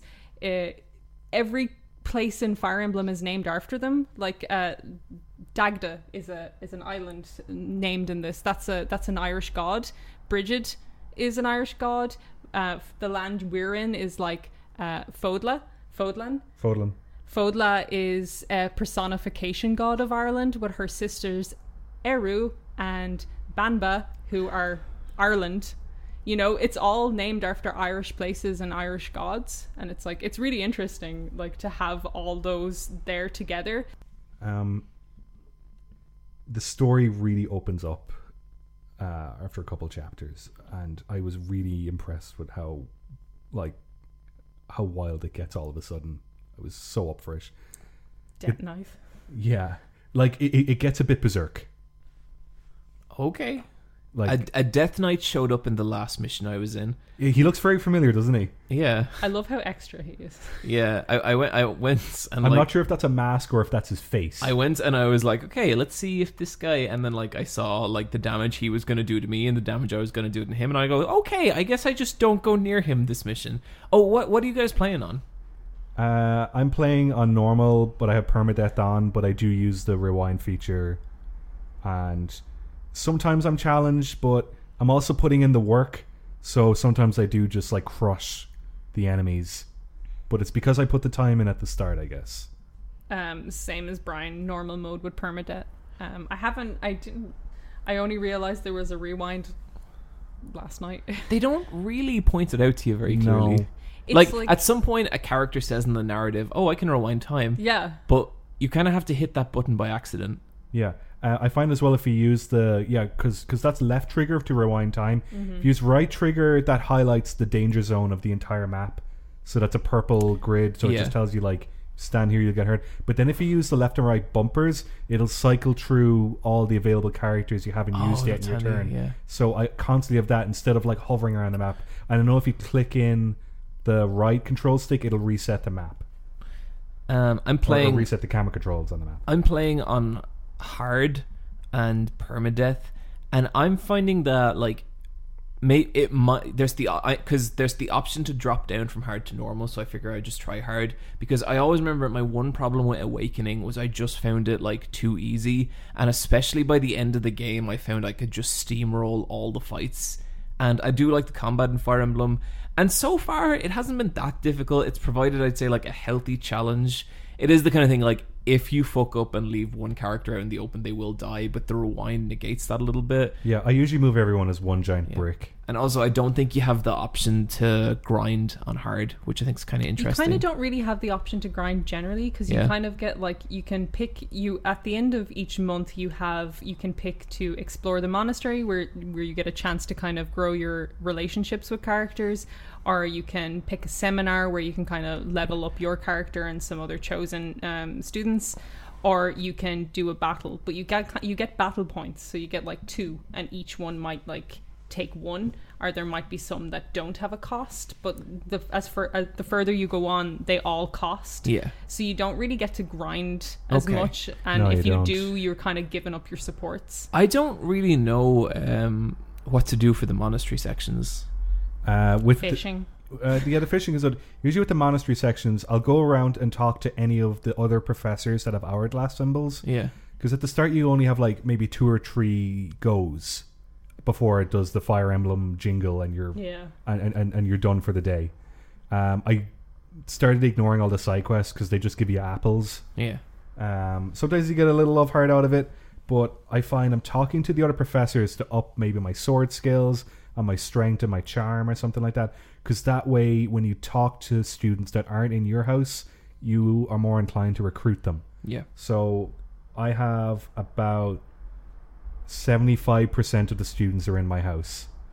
that's nuts i haven't recruited anyone else I- i've only I've recruit- recruited shamir Oh, yeah, yeah she's great. Who's I love- Shamir? she's cool you'll like shamir What? she's she's really dr- she's a knight who doesn't believe in the church She's a cool. freelance knight, so she's not one of the students, but you, you can also recruit a lot She of the She's the kind of adults. gothy one? Yeah. yeah Oh, I, Yeah, the I think archer. she just came into it. And yeah, she's She hangs out in the markets. You should tell her what's up.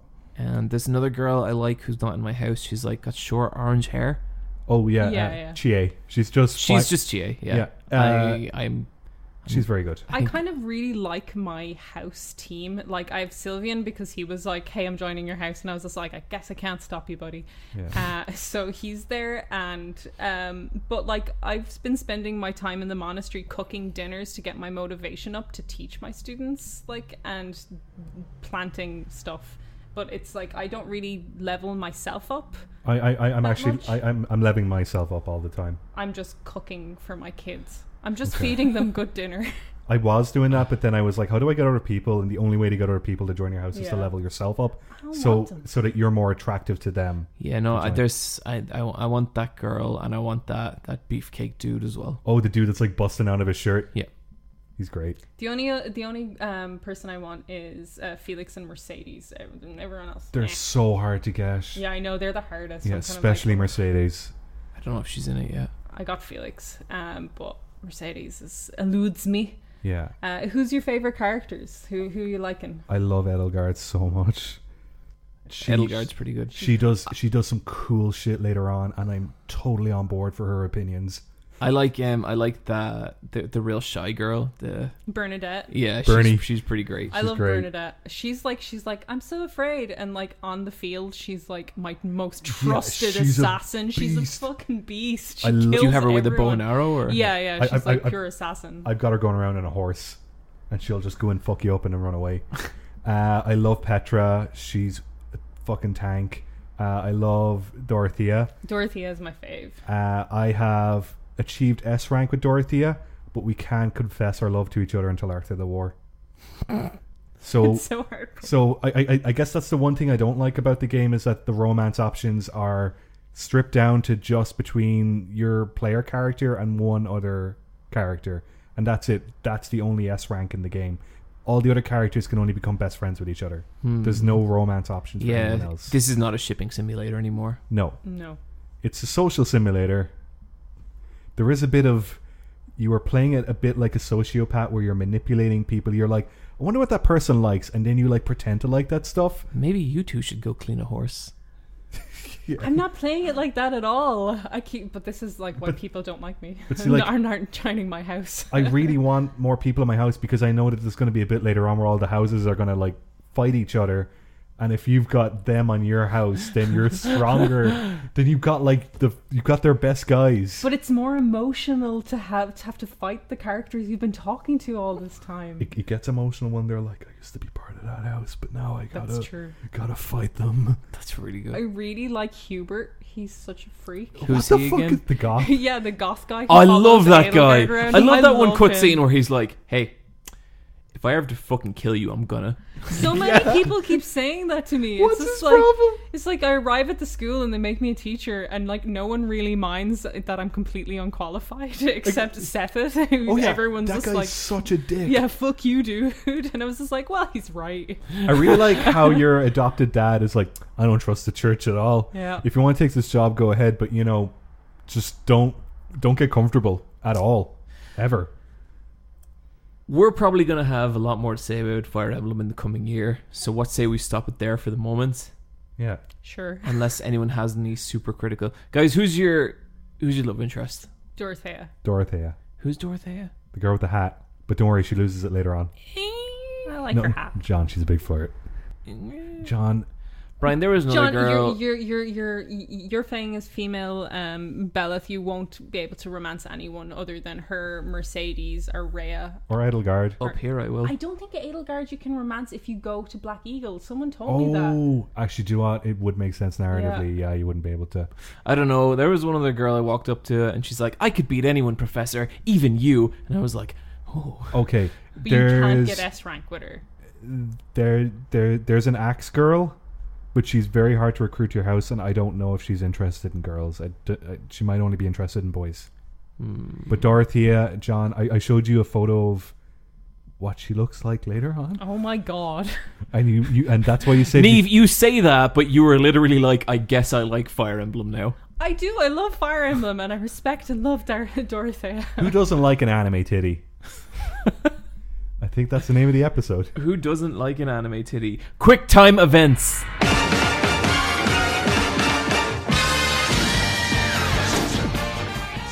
Oh, we're going late. Yeah, that's grand. Yeah, I guess so. Um, but, but, but, but Neve, why don't you take this first news item here that I present you right about now at the end of this sentence, if you wouldn't mind. Neve, my Swearies friend- The Good Life is delayed until spring 2020. Oh no, That's fine. Make it good. Uh, yeah, exactly. This was the Kickstarter game by Swery. Uh, it was meant to come out at the end of this year. It's going to be coming out in spring 2020. His ho- Kickstarter updates are amazing. a Kickstarter game got delayed. Le Shock. Oh my god, Uh, dude, it's fine. Yeah, it's it's per- like that's fine by me. Everything they've shown of it, like I'm really excited for it. So whatever, take as much time as you need to make it as good as you can. Um, following the launch of other platforms, Obsidian's Outer Worlds will come to Switch. what I like about this story is everyone has the exact same reaction to it, which is like, sure. Exactly. Like cool in Okay. theory. It's cool that you can make it run on that. Probably not the best way to play it. It's it's It's quaint. that's that's fun. It's like when you heard The Witcher 3 was coming to Switch. It was like, it's cool that you managed to do that, but why would you? it and looks like so bad. Yeah, it's just like, and I get if the Switch is your only, only platform, like this is good news for you, but like, oh, these ports don't particularly play well. And if this is something, a game that you're super, super interested in, it might be better to invest in a Yeah. console who can run it. Now maybe like may like because I've I've heard that like Doom runs surprisingly well on the Switch. yeah, I've know. also heard Wolfenstein plays like shit. And, yeah, and, and I've, but I've seen, just I've just seen that Mortal there, Kombat just as well. that there is like there is a standard where like people can get like high end games running on it well. But again, it it is the kind and like you know if that was the case with something like Outer Worlds, that'd be great. But yeah, you kind of I think you'd need a fucking crack optimization team to get that up to snuff. But yeah, you're kind of right. And you like, why would you wanna when? I don't need my Switch to be a portable PS4. I genuinely don't. no. Yeah. But um Oh boy, this next one. Um this is kind of a long one. There's a lot to this, but it's basically the controversy that's blown up around Ooblets going to Epic Game Store. And I guess right out the front of this, I think this whole story feels like this weird kind of like boiling point moment with an indie developer kind of caught in the center of it. Basically, this this Ooblets, which is like, is it a husband and wife development team? Yeah. Oh, um, two people, and you know, very indie, and they went to. They recently announced that their game Ooblets, which is about dancing vegetables, yeah, kind and, of Pokemon-y kind of game. and it's got like a low poly art style. Yeah, It's like a little really life cool. simulator where you have like little veg. Looks cool. Yeah. I- I'd never heard of it before this story, and I hope, I hope this story ends up being like at least publicity for them that they sell a decent amount. But um, they signed an exclusivity deal with Epic Game Store, and I guess they tried to get out in front of it by releasing their own statement as to why. And I want to take this story in sections because I don't want to lump I guess my reaction to their announcement in with the reaction of like the broader gaming audience that would follow. But I guess taking their reaction, taking the announcement by itself, I did read it and I did think it was like condescending to a point that people were going to get really pissed off. And it's unfortunate because I also thought if you take like the second quarter of their statements just their reasons for going on the Epic Game Store, it was so reasonable and so just, yep, that's a really good reason why an indie developer would go on the Epic Game Store. Like, who could blame them? They were going to get like guaranteed a guaranteed amount of minimum sales, so that no matter what, just by releasing the game, they were going to be able to pay their rents. They weren't have to going to have to move back in with their parents. It made sense for them financially. I think you have to be some kind of fucking asshole to fault them for that. But then I guess the problem is they tried to be very cute with their announcement as well. And they kind of said that they have faith in people's ability to download a free thing and click it. And that, like, um, there's other things in the world getting kind of worth getting worked up about.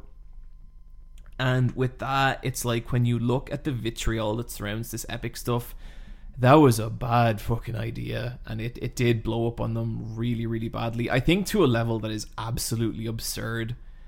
Um, I guess before we get into that though, I, I kind of I did a bit of reading up on like the Epic situation and like people's main concerns over the Epic stores because I know none of us really play games on PC all that often. I'll play the odd game on Steam, and so I didn't really understand why people were upset about the Epic store.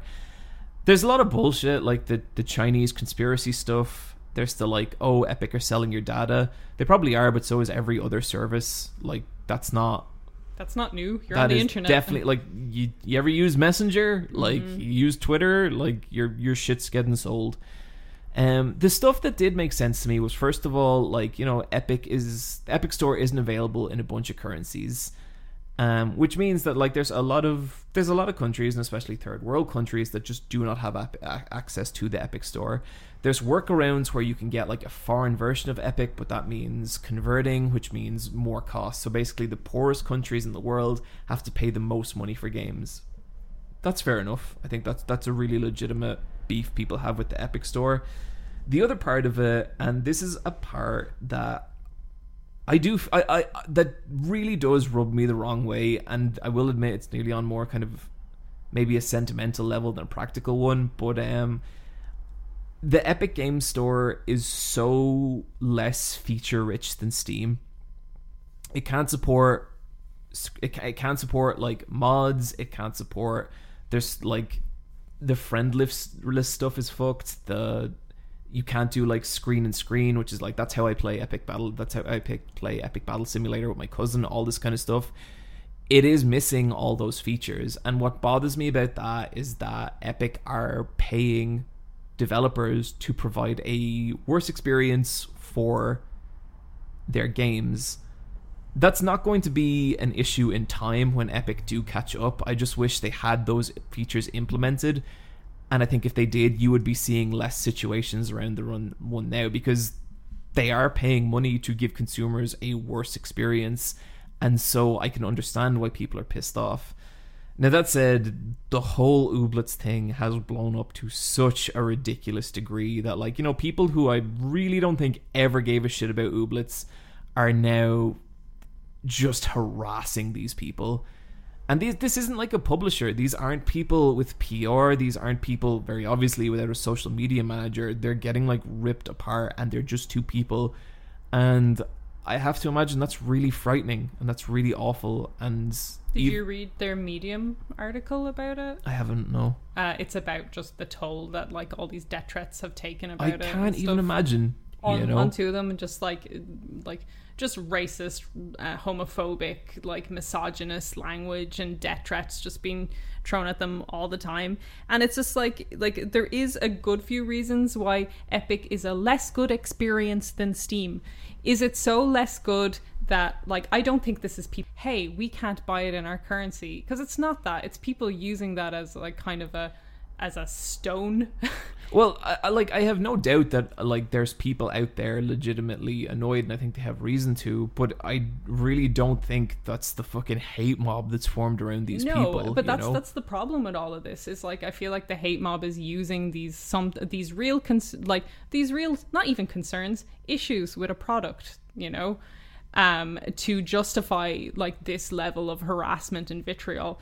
And as you said, you never heard of oblets or ooblets uh, before this.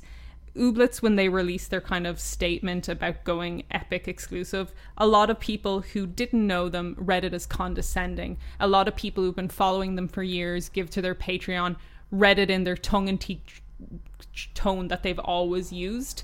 So for a lot of people, it was fine, but then for the people that it was going to piss off, it was pouring petrol on a fire kind yeah, of thing. that that makes sense if they've always had this tone because like you sent us that press release, Mm-hmm. release not the press, just their and just their like. Yeah, and, yeah, And they're- like they're- they're again, I completely agree with their reasons for going on Epic Store. If I was developing an indie game, I'd do the same fucking thing in a heartbeat. Ga- I'm guaranteed not to lose money. Are you fucking? Of course. As an indie dev, Yeah, You know? putting an indie game on Steam is the biggest risk ever now. Yeah. yeah. Like it's itch.io or Epic or something like Well, something like, more. like look something- at what happened with Full Metal Furies. Do you know Full Metal Furies? Nope. Okay, fucking exactly. Rogue Legacy was a really popular indie game that came out much earlier in this generation. It had a it was a, one of the PlayStation Plus games, Brian. Oh, yeah. Um it's like a roguelike knight game, very successful, a lot of people's game of the year list. Its sequel, Full Metal Furies, came out, died. Uh, no one even knew about it. It's not like it reviewed badly and didn't sell. It didn't even review badly. It didn't get that far. And so, you know, in a situation like Ooblets, these people have the Epic Store as like backup to that. That makes more sense to me if they've always had this kind of like cheeky tone, and maybe they just never thought that that announcement was going to become as widespread as it I did. think they thought they were talking to their audience. That makes a lot of sense because I definitely read it and being like, "Oh, what the fuck are they doing? Like, this is gonna be so bad." But um, and it was, but I think like a certain amount. A cer- there is a certain amount of like you have to be careful with public statements. I do feel like Epic have kind of fostered this environment a little bit for some of their indie developers, and it's cool for them to come out after the fact and be like, "We don't support this," but like they know what they're doing and they know that they're inciting people like this. And you know, if even just they had waited to have their store up to parity with Steam, this shit wouldn't be as People much of will an find another reason though. I don't think it's about these features being missing. Like people being like it doesn't have a cart. Like is that really the reason to send a death threat to someone? I I don't think so. I think Well, no, but just like just to be like clear, there's no reason to send a death threat to someone. Like Yeah. it doesn't matter if it's a car or if it's a mod set or anything. I think there's people who've aligned themselves with the with a community and an identity that is Steam and they hate will hate Epic no matter how good Epic gets. They I- just have a lot of reasons You see, now. I, I I'm not sure. Like looking at that now, yes. If you go back to like the Epic store started, and if Epic provided a parallel customer service with Steam, you take the teeth out a lot of the initial rage, and I don't think it would have bubbled into what it has become. But like it's like some of the say the things is like it doesn't offer user reviews. Maybe they don't want user reviews because user reviews are bad and you can review bomb games. Like you know, like Maybe can I, don't think that's what Epic. Store is going for because they do have. I do think they have user reviews on their like Trello, like Mm-hmm. their development map and stuff like that. So it is just like a feature absent store. I just think this is going to be here. Even when they get all these features up to parity, I think this is going to be a versus thing I agree with you. My point is that it didn't need to be. Who knows? We're here now. Yeah, but um, so yeah, like it it it sucks. Like um, it's one thing to hammer on like a giant company like an EA or an Ubisoft. It's such a fucking different thing when it's people. And this is always the shit that scared me about like modern day celebrities. Like that filter between the public and the person, it's not there. And mm-hmm. no one realizes that. Like there's such a difference between telling Taylor Swift to fuck off and telling like someone who legitimately has no support network, no people around them to fuck off. Like it's it's a different act, you know what I mean? And I think this is a really shitty story. You know, it's not a shitty story. There was a bunch of shit announced at Evo this year. Evo 2019. You guys, um, you guys watched that Guilty Gear trailer? I sure did. Mm-hmm. Oh my fucking god! This doesn't look like a like a patched sequel. This looks like a full No, that this is a different art style. Yeah. With like stage hazards and stage jumping. Oh my god! and- I could not believe it. and way more rotations and the statement from Daisuke where he's like this is a new, this is a new game from the ground up. Did you see his thing where he's like, "This is an all-out attack on the spirit of fighting games"? Yeah. Neve, have you ever played a Guilty Gear? Yes, on PlayStation 2 R360. Like I think it was X. I think that I, th- I think maybe a version, a DLC or version of that, Yeah. release, or a down. Um, did you watch this trailer? Yes. Did it make you feel anything? Um, I like the aesthetic. I will never play it. I'm not a fighting game guy. I was hype. Oh, I think me and Brian are all in. Oh, of course. I know I'm going to have to argue against this for Game of the Year at some stage. Yep, It's cool me. Looks better than Street Fighter 5. that's not hard. yeah, it's not. I'm Uh, so glad Guilty Gear still exists and is. I, I love Arc System Works. I love what they do. Yeah, I I- wish I was better at their games. I have never really clicked, except maybe Dragon Ball FighterZ, but I've never really clicked with an Arc System Works fighter. As much as I love Guilty Gear, I know I suck at it. I was really good at Dragon Ball FighterZ for the first week, and then I got, and then everyone got better than me. Oh, that's just fighting games. Don't worry about that. Yeah. Um, I love Guilty Gear. I beat a guy in Japan in Guilty Gear, and like he, I looked over the cabinet at him and smiled at him, and he was fucking pissed. Oh, that's such a good feeling. Uh, take that, salary man. Take that salary, man. Salary man. But um, this trailer's amazing. The new character they showed, oh my fucking god, he looked so cool. I love his mask. Yeah, Uh, yeah, I just I want to see more. I just keep keep doing what you do. keep it coming. Yep. Um, Dice K, that's a real character.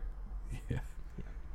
Um, E Honda, Poison, and Lucia announced for Street Fighter Five. Um, I kind of already talked about this stuff. Uh, I think I, th- I think Lucia could have looked a lot cooler. Honda looks amazing. Yeah, think I couldn't looks- believe he wasn't already in the game. No, he's the last of the World Warriors. Wow. Yep. Poison. Um, I don't like her tight. The one tight that she has on. I don't like Lucia's tights. Yeah. What's yeah, what's going on? Fix your legs. What's going on? I think the character designs across the board have been pretty like inconsistent with Street Fighter. They look very 5. doughy. Some of them look great, some of them do not. Like Honda looks awesome. He's got like the finger tape and he looks deadly. Yeah. And he's fat guy ripped, like just to the right amount. Totally.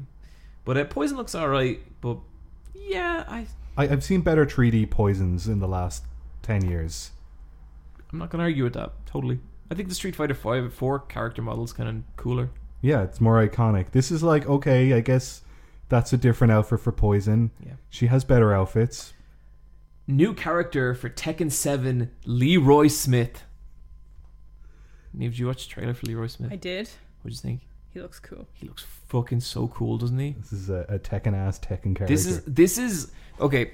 So I think Tekken Five has maybe the best like three new characters out of like the best new characters of one of the best rosters of new characters fighting games where you have Feng, you have Asuka or Asuka, I can never remember which it is, and you have Raven. Mm-hmm. All totally different, all amazing fighting styles. Tekken 6 and 7 have some of the lamest new characters ever. I thought they really sucked and just they don't L- Lucky Chloe.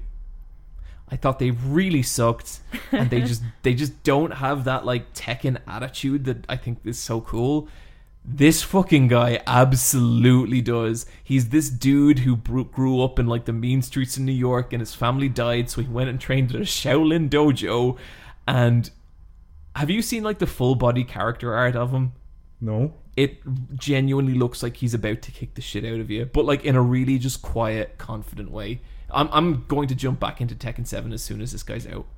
I like that the Zafina is back as well. She's kind of fun. And I like what they did with her as well because she used to be the guardian of Azazel, the last boss of Tekken 7, and now her right arm is like possessed by Azazel, and I think that's pretty dope. That's pretty cool. And finally, Brian, Yeah. what do you think of this next item? The ESA leak. Uh huh. I don't know anything about it really, except that it's journalists who were at E3 this year. Their personal details were leaked. There was basically a spreadsheet on the E3 website that had like their contact information, their home addresses. Well, when they say home address, basically you needed a, you needed an address to register for E3. So if you work in a GameSpot or an IGN or a Giant Bomb, it's going to be that building. If you are more independent, like say like a YouTuber, you're gonna Or just a freelancer for Yep. those websites. You're gonna put your home address down, and this is just applying for a press kit pass. Yep. That kind of thing. and so your home address will be leaked to the public. that's not good. It's it's very not good. No, that's that's your personal safety at risk. like we we've talked about E3 before, and like you know, a couple of times we've been like, yeah, it'd be cool if we could go to E3 sometimes. If we had gone to this E3, our home addresses would be out there. Like my my apartment would be out there, and I fuck like that's It's so scary. There's it's been a horrifying. lot of like yeah. like um just game journalists being like like this is so upsetting we're talking about moving home because there's people who've been getting death threats before because you know what fucking some gamers are like Yeah, they And get now very overprotective yeah, over and their now games. their information is all out there their number is out there their I- and it was like this was a link that was on the website that wasn't actively on it but if you had the link you could download the spreadsheet And once it's downloaded once, it's it's, it's yeah out it's there. out there yeah, totally. Um, I know with this is E3 because I because I watched the Danny O'Dwyer video about E3, but like way more focused on individuals going to E3, whereas like the journalists aren't even at the convention, and it's more about vloggers, YouTubers, small press, one person kind of units going about. Yeah, apparently there's a class action lawsuit in the works, and as well, like um, there's different regulatory bodies that will fine E3 for this, and some of the fines are like in the millions. And like E3's in a weird place where it's Yep. like you don't know what it's gonna be this year, what it's gonna be next year, what it's gonna be in a year or two, and this is gonna influence that, I guess. Yeah, it's it's it's really fucked up. And there's not really much to say more about it than that. But it's okay because we got some email.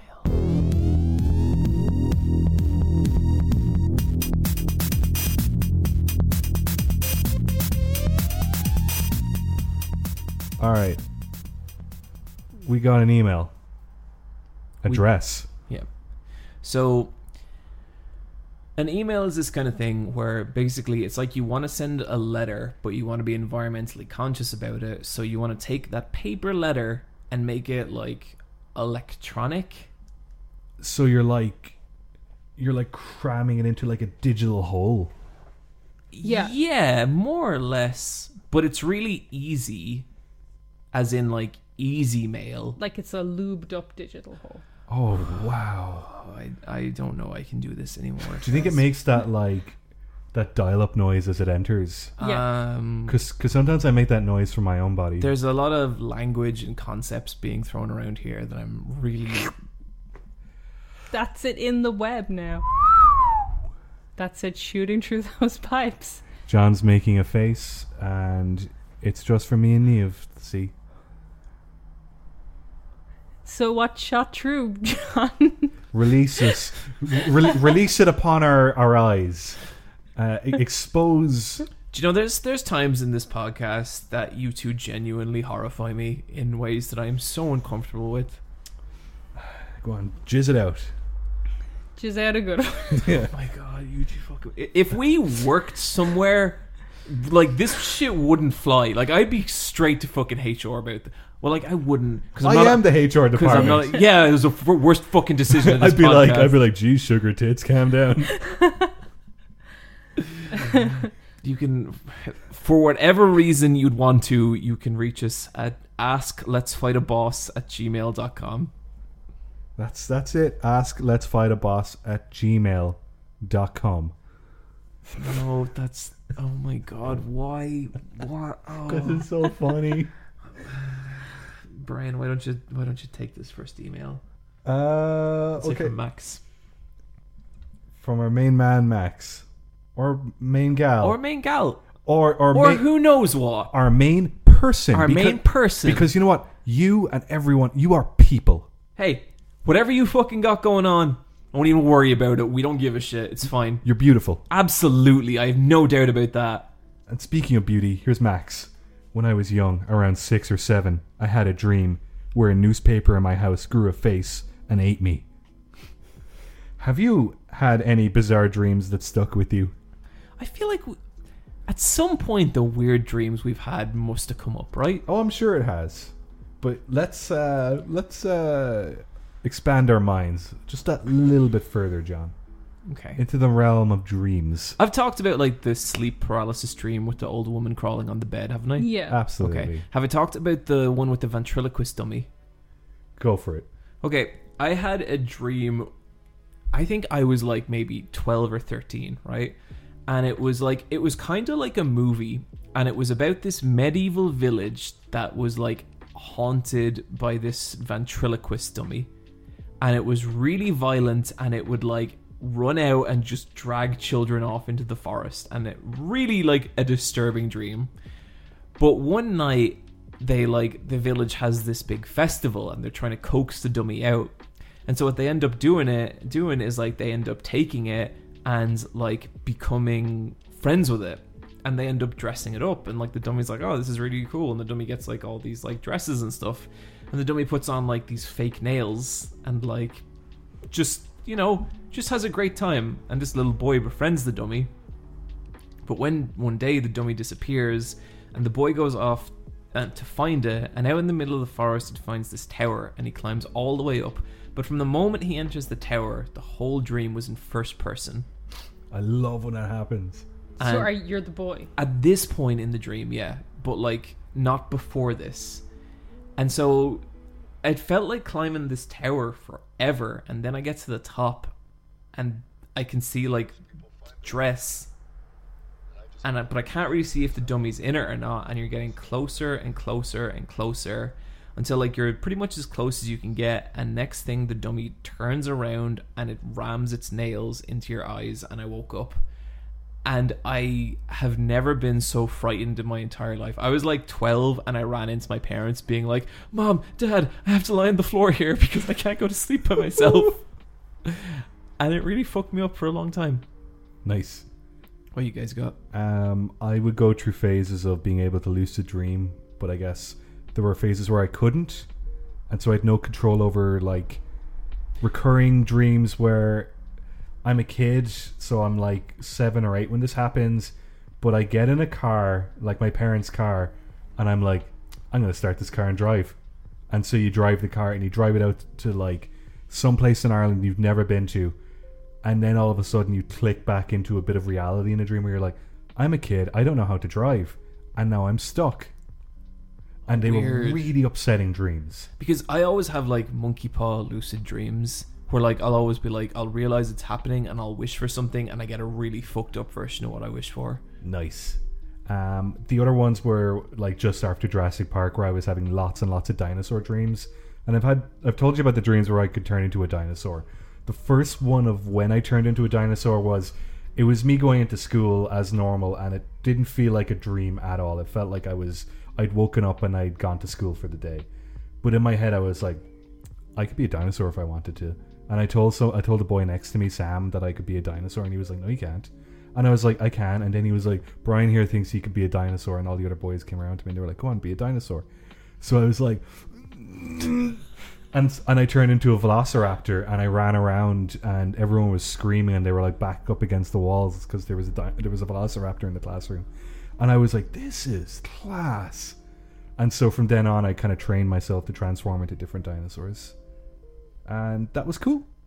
I love dreams like that. I've had a lot of dreams when I was a kid and I wake up and I'm like, "Oh, my shitty life." yeah.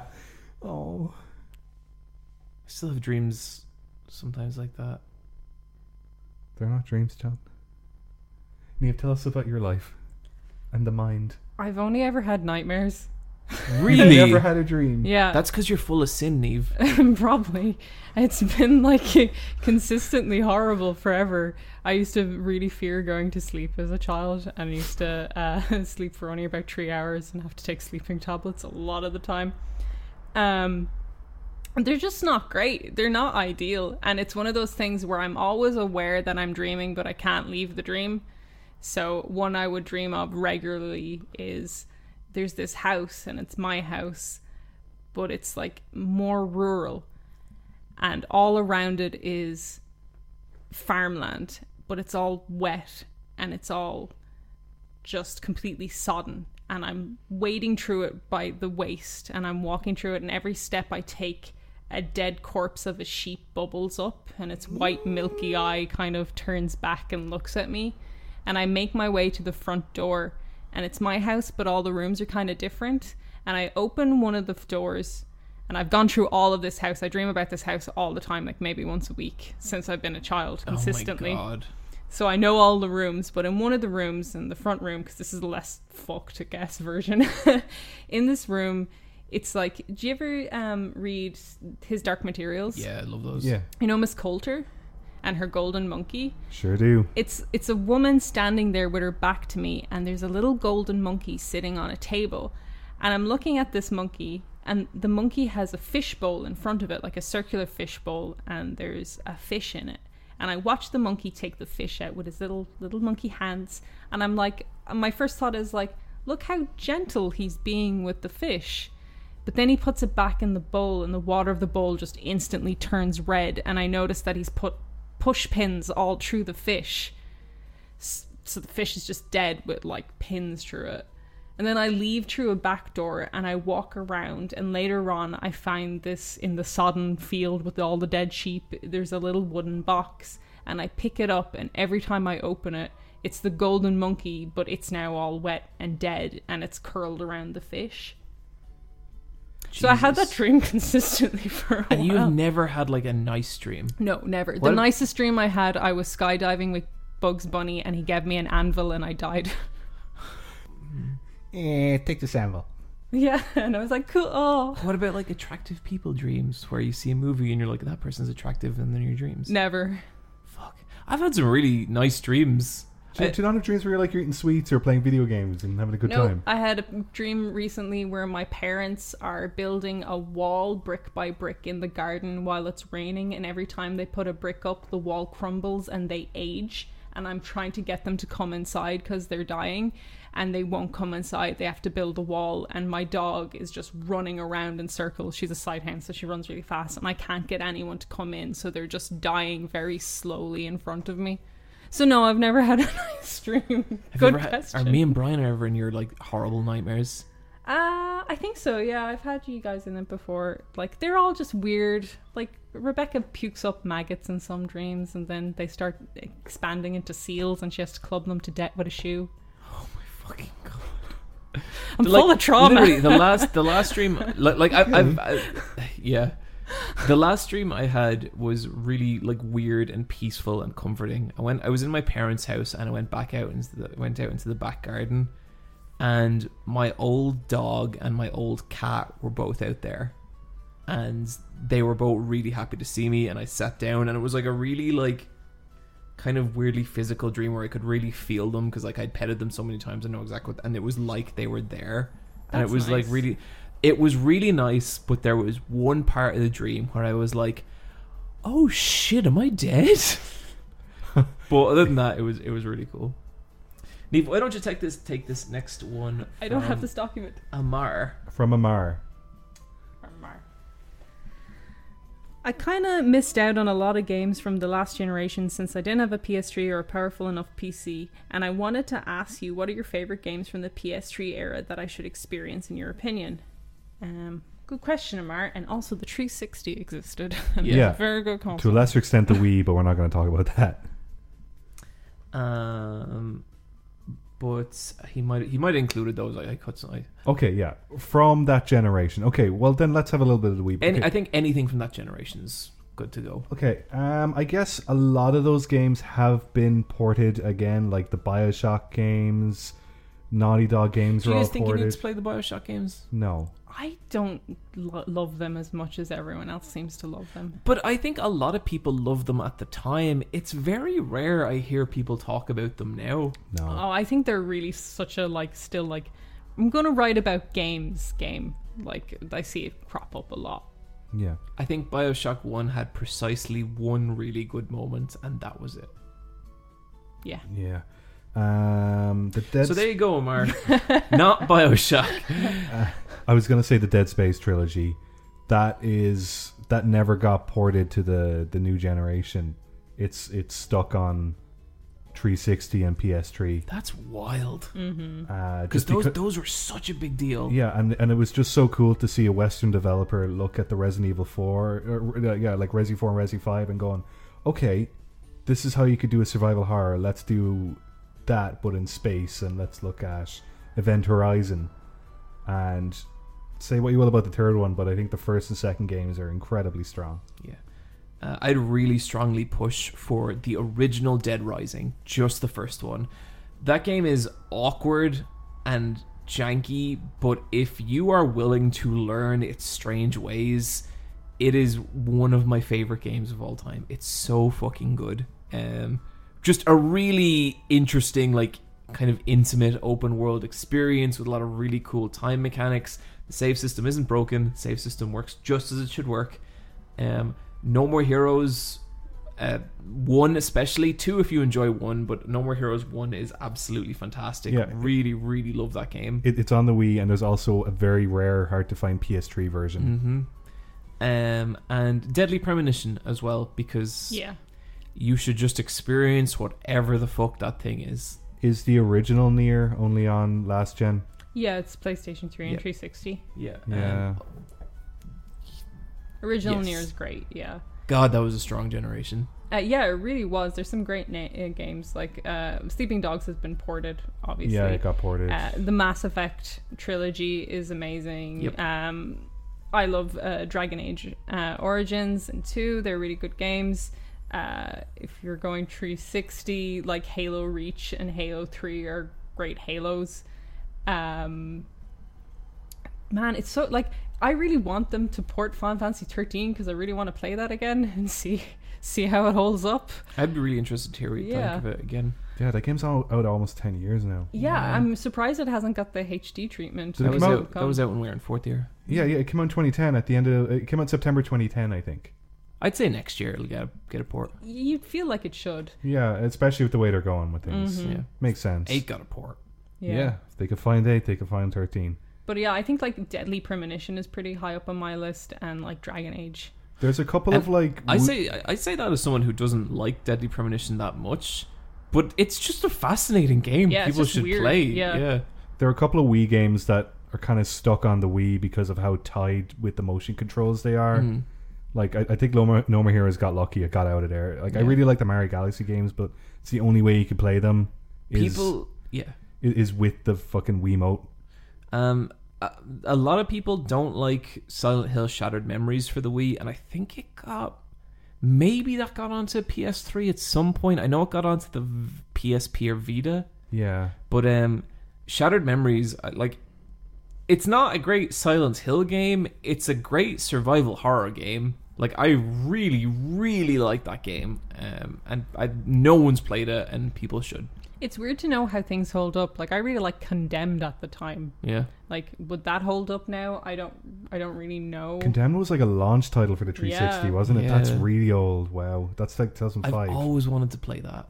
it's as I said at the time, I thought it was really good, but I, I don't know if I would think the same thing now. Uh, the original Arkham Asylum I thought was great. hmm Oh Yeah. yeah. No Yeah, idea yeah. how that holds up. I'm sure it's a pretty good Metroidvania. Yeah. Let me see. Is there anything else? Because like it's really hard to think of a game where you're like that game, but then you're like, oh no, wait, it's actually on new consoles now. Yeah. But but there are a couple games out there that just got lost, never got ported, and by now they would have, or maybe they're about to. But like you kind of want them to have already been there. I think off the top of my head, that's all what I can think of. yeah, I like Shadow of the Damned. It's silly and it's Yeah, dumb, but it's Yeah. fun. You even know. even like Lollipop Chainsaw, not a Yeah. great game, super interesting. Just Mhm. Uh, Metal Gear Rising. oh god, yeah, absolutely. Oh, Asura's Wrath, yeah. love Asura's Wrath. Metal Six Gear, hours, ten out of ten the whole way. Metal Gear Solid Four. That game is stuck on the PS3. Yeah, It can't. It can't not work without the PS3. that's Amir. That should uh, that should do you plenty. Enjoy, buddy. Okay, and we have this last one from an anonymous fan, and this is a two-parter, and I think this is this is really interesting. Um, my question is: As a trio of wonderfully creative people, why, thank you. Thanks. Um, have you ever been in a situation where your passion did not line up with your natural gift? Furthermore, have you ever felt inadequate about your work, and how do you cope with this feeling? We'll break. We'll we'll take that first question first. So just about like your passion not lining up with your natural gift. I think with a lot of this stuff, it's important, like whether you're naturally talented something or not, to find enjoyment in it. And I think like if you can do that, you'll eventually get good at something. Like if you, I, I always try and warn people to be careful about liking doing something versus liking the idea of being good at something. Because like you know, a lot of people ask me about like you know being a YouTuber and stuff like that, and like what I always say is like cons like public appearances being well known it's like less than 1% of the job the whole job is making videos and if you don't like making videos you should not do something like this. So um yeah, I think it's really important to pay attention to like the process and what process makes you happy as opposed to like if it's something you want. Does that make sense? Yeah. We're late into this podcast. I might be kind of rambly and nonsensical. I That's find okay. like sometimes it's not even my ability that stops me, but stuff like space. Like I have an airbrush and I like making Gunpla, and I want to get to the next stage where I get to airbrush my Gunpla because I like a Gunpla is like like Gundams that you you make, but I don't have the space or the resources to do the airbrushing and get to that point. So I feel like there's always this like stopgap where I have all the stuff I need and I have all the desire to do it, but I don't I don't have the actual room to do these things and that gets really frustrating because then it's just like do I really want to do it even, you know? Um but I don't think I've ran up to a place where like like I had a hard limit with my talent because I think I, I'm a very aware of what I can do. Like for the example, making music sounds great, but I know I could never do that, you know, so I wouldn't even attempt it. Um So it's more other things that stop me, like finances and, and space, just room, like physical room to do things. What do you think, Brian? Yeah, I think like if you're making a short film or something, you're already like, okay, well, there's a bunch of stuff I can't do because I just don't know how to do it. I don't. I don't know crazy CGI visual effects. I don't know a hundred people to be in a movie. All of a sudden, you have these rules that you've given yourself, and you have to work within them. Uh, and so you have to redirect whatever passion you have into something a bit more realistic. Um, I think that is kind of like you know you know how you always have like the bigger dream, but then you have to pull it back into what's actually feasible within. Especially like on an individual project basis. yeah, uh, sometimes you do hit a wall where you're like, I have no idea how I'm going to get to this part, and it's then a case that you're going to have to collaborate with someone else or a group of people. That that could be its own challenge itself, especially if you're used to working alone. All of a sudden, you have to reach out to others, and you have to work with their schedules, what their input is. Uh, your baby isn't your baby anymore, but that's part of it. Uh, depends on what you're going for. Like sometimes they're like, you know, you they're they're they're off for whatever you're doing because it's your project. They're just helping out with their tiny bit, but it's just you can't do that bit because you're not a specialist in it. Yeah, I think um, it's good to be like really practical on an individual project basis. But like, if there is somewhere you really want to get and you enjoy doing it, I don't think you should ever let anything stop you either. Like in the long, long term, you know what I mean? I think it's good to be realistic about the things that you could have access to, though. You know, Well, that's why I say like the long, long term, where it's like you could eventually have the situation, whatever, is stopping you, and Yeah. like you shouldn't let the idea that you might not limit you. I guess. Like, what strengths do you have, and what and what do you enjoy training up in? Yeah. Because that can be your investment in the long run. Yeah, totally. Like it might not be possible now, but like you don't know in like a two, three years, five years, ten years. Yeah. What do you guys think of this second part? Furthermore, if you have have you ever felt inadequate about your work, and if so, how do you cope with this feeling? I think that's a fairly normal feeling. I, I- everyone gets that.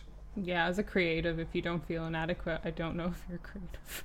like, you know, I haven't, Yeah, I yeah. haven't met a creative person who thinks they couldn't have done something better. You know, or they don't think something's up to par. You know, they might love one thing they've done, but they're like, nah, but the next thing, you know. Yeah.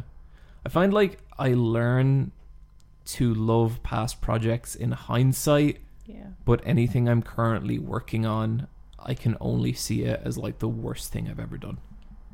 I think there's a lot of stress kind of now as well to kind of try and monetize and try like your hobbies and kind of stuff that you might be into and kind of the reason why you might be doing something. So it's just like am I inadequate when it comes to say making this shitty miniature? Am I inadequate if it co- if it's me showing it online? Maybe yes, but as kind of something just to have fun at home, am I inadequate?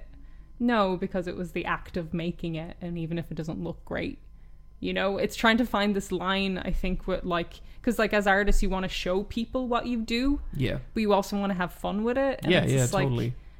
Like where where where's the cutoff? Where do I stop caring about what it looks like to another person if I had fun with the process? And that's a really hard thing to even just think about or come to terms with. It's just like I don't know why I'm doing stuff sometimes. Like am I doing it for me at all? Was this ever for me? You know? Yeah. I do find with a lot of big projects you really hit a crisis point like that where you're like why why did I think this was a good idea? Yeah, this wasn't worth it at all. Yeah. And I'm too deep now, and, and it's just going to be this weird compromised Yeah. thing that I just I want to walk away from so fast. Yeah. as, as soon as it's delivered. Yeah. Like, um, I'm working on a thing right now, and this is something I've been at for kind of weeks at this point, and I feel like I'm kind of at that point where, like, maybe five days ago, I was like, this isn't happening. Like, this just isn't going to work. And now it's getting to the point where it looks like it'll probably be okay, but it can be kind of exhaust. Like, that period of doubt where you're like, was this ever a good idea? Am I doing this for me or am I doing this for another reason? I think that's always going to happen a project that's important to you. And in a way, I feel like if something's really worth making, if it's kind of very different to what you've done before, and if it is difficult, it's you're that self doubt is inevitable. Like you're not going to avoid it because if you do, maybe that's the point. You're being too safe with stuff as well. You know, creatively. Then it's like, do you always need to push yourself? Can you just have fun with things? Yeah, like Yeah. It's it's it's a weird thing. You can like argue it either way, back and forth. You can be like, why? Like the question of why is just so strong when you try and create anything. I think it's it's good to find that balance to be like Mhm. I'm just gonna do this thing that I know I can do and it's gonna be easy, and then next time I'll try and I'm gonna try and push the boat out a little bit, but. Sometimes you think shit that's going to be easy is fucking impossible, and sometimes you think stuff that you could never do turns out to be way easier than you thought as well. So yeah, I think like doubt is just part of the creative process, and I think like what Neve said is 100% right. I think if you don't doubt that stuff, that's probably a decent sign you're you're not a creative, you know. How you deal with it, um, feel it and do it anyway. I feel like I'm still very much figuring that part out. Yeah, it's like just do it anyway, even if it means I'm doing it to move on or I'm doing it to close the chapter on this whatever this is. Just do, or I'm doing it because I feel satisfied. I don't know. It doesn't matter what the reason is. Just you know yourself as a creative person. You need to do it in some degree. So Totally. find that and do it. And like if a project goes as bad as it could possibly go, by seeing it through to the end, I feel like you're kind of leveling up something else, like completely outside the skill set, which is just the ability to get something done and move on. Mm-hmm. And that's a hard, I think that's a hard skill that a lot of creative people struggle with. that's actually a good thing that I used to use is I kind of took every drawing or everything I did or everything I made as like on an experience bar and nothing is lost time because everything is gaining experience whether it's good bad or indifferent or whether I love it or hate it by the end of it it's just like I'll never make those mistakes again or I'll know how to do that better next time 100%. Yeah. yeah. It's okay. It's okay, Anonymous fan. And thank you for the email. Thank you all for the emails. Yeah. You're so good at sending emails. I wish so I good could. at sending emails. I wish I could send an email, but I I've can't. been trying to send an email to this podcast for literally years and I cannot fucking figure it out. I don't know why they call it easy mail at all. not enough lube Patreon shoutouts. Here we go. This is the bit where we fucking chill out.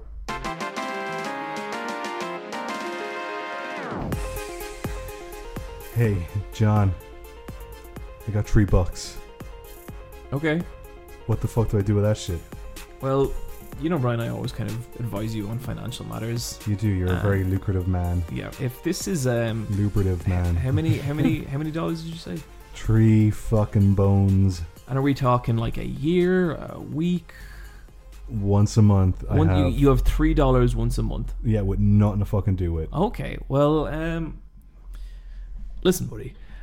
I actually know this podcast that you can get full access to their Discord. You can just, you know, you can hit them up, see what's going on. They might even write back. We, yeah, they might.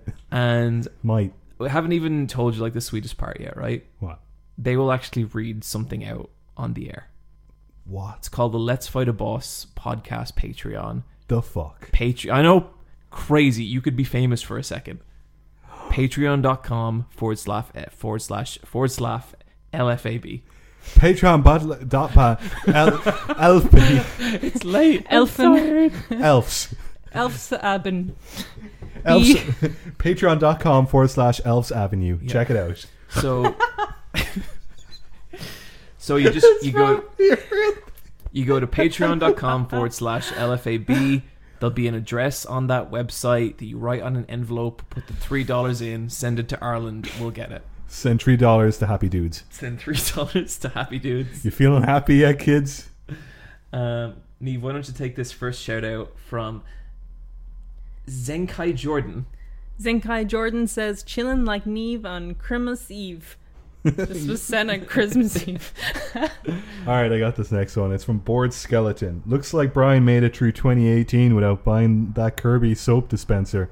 But let's just see how we get on in 2019. I gotta tell you, it's in my eBay watch list and uh, to be continued. Um, Charybdis. Charybdis says you don't need to accept a privacy notice to listen to the boss cat. Are we not selling people's da- what? I'm working on it. Okay, all right, okay, cool. Guys, what say we close things out with our loot drop? This is the bit where we give back. Just a little something for you guys. Yeah, a little something for you. Just some weird videos on the internet that we want to share with you and, you know, watch at your own risk. Yep, absolutely. Neve, what do you got? I got the Gay Nightmare, Fuck. which is also my name. Yeah, that's yeah. Uh, this is a video by the Renegade Cut, and it's about the queer subtext encoding in F- Freddy Krueger's Nightmare on Elm Street 2. Oh, I love this video. I know this one. It's great. Uh, it's really good. All of Renegade's cuts uh, videos are really good. The Gay Nightmare specifically is like how this was read at gay subtext, what it meant at the time. There's also some really good reading lists if you're into queer theory for horror. So it's just a really short and good video about gay horror. Yeah. Uh, I got one called Best Reaction to My Horrendously Evil Level. Um, did you guys remember that uh, Getting Over It with Bennett Foddy game that Yeah. came out last year? So basically, someone's taken the philosophy of that game, which is like this atrociously awful game where you have to get to the top of this mountain and it's really just cruel and difficult and it's all physics based and you could fall to the bottom. Someone's taken that design and made a Mario Maker level out of it. But what's really interesting about this level is it's the level designer explaining how the level works and the different pitfalls he's put into it. Then it cuts to a bunch of streamers just failing at the level and dying and getting so frustrated. And then back to him, and he'll explain the next bit and the next bit and the next bit. And it takes like an hour to explain this whole level. And the whole thing, there's no way to die in the level. It's all just like, it's this really tall platform going up and up and up But it just knocks you back down to that the you bottom. can fall all the way down. Like there's kind of points where you might not fall down to the bottom or you might get super unlucky and just be knocked and knocked and knocked and it's it's such a heartbreaking level and it's such a fascinating video like it's really really good and it's like it's funny he's done some cool edits and stuff and uh, i had a really good time with this one so check it out I've got two loot drops. Hope that's okay. we'll allow it Um, the first is from Vice's YouTube, and it's just the story of Blue Da Ba Dee by no Eiffel 65. fucking way and it's just it, it was made earlier this year and it's just the lads from Eiffel 65 20 years later talking about their hit song blue and how that song got made and the the the delayed reaction to it. Because they made that song a year before it got famous and they completely forgot about it. And then all of a sudden they had to like make themselves into a super group even though they didn't really have like that much of a chemistry with each other. And all of a sudden they're like support acts for like all the biggest bands at summer festivals. And it was before like electronic music was like super mainstream at summer festivals uh, because like it would have been before like Daft Punk were like proper Daft Punk and stuff like that and Justice existed and so they didn't really fit in anywhere. So they did like heavy metal shows. Weird. Did it talk about the music video at all? Oh yeah. They they love Metal Gear Solid They love video games. They do, and they they went they, they went back and played Metal Gear Solid and studied it for reference for the music video. That's so funny. And they're talking about like what what blue means to people, and they're like, it's just about the color blue. But if people want to interpret it a certain way, that's cool as well. I love that. That's pretty good. Um, yeah, it's just a nice thirty minute documentary about how that song got made. They're they're all like trained musicians as well. It's super cool. Uh, then the other one is the A24 podcast. They're the film distribution company.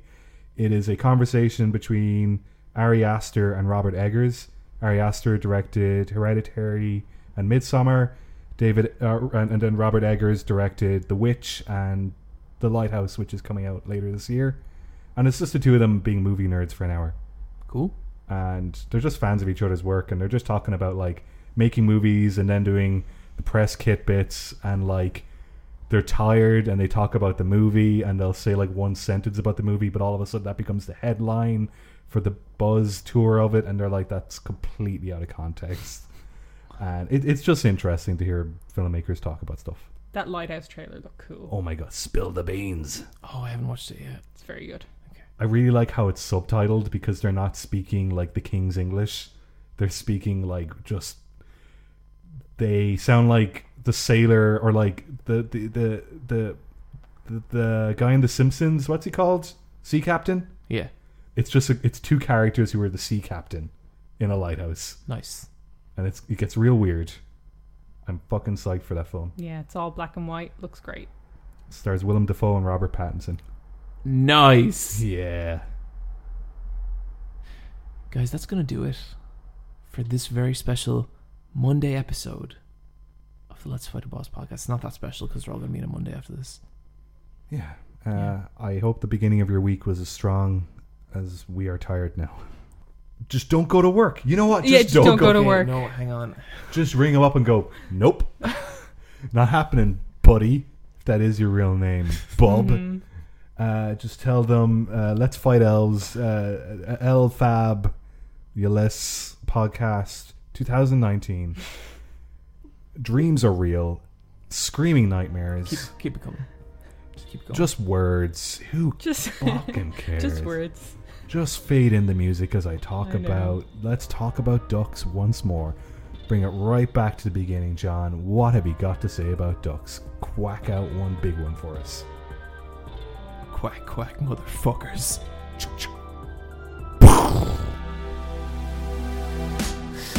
This podcast is bad.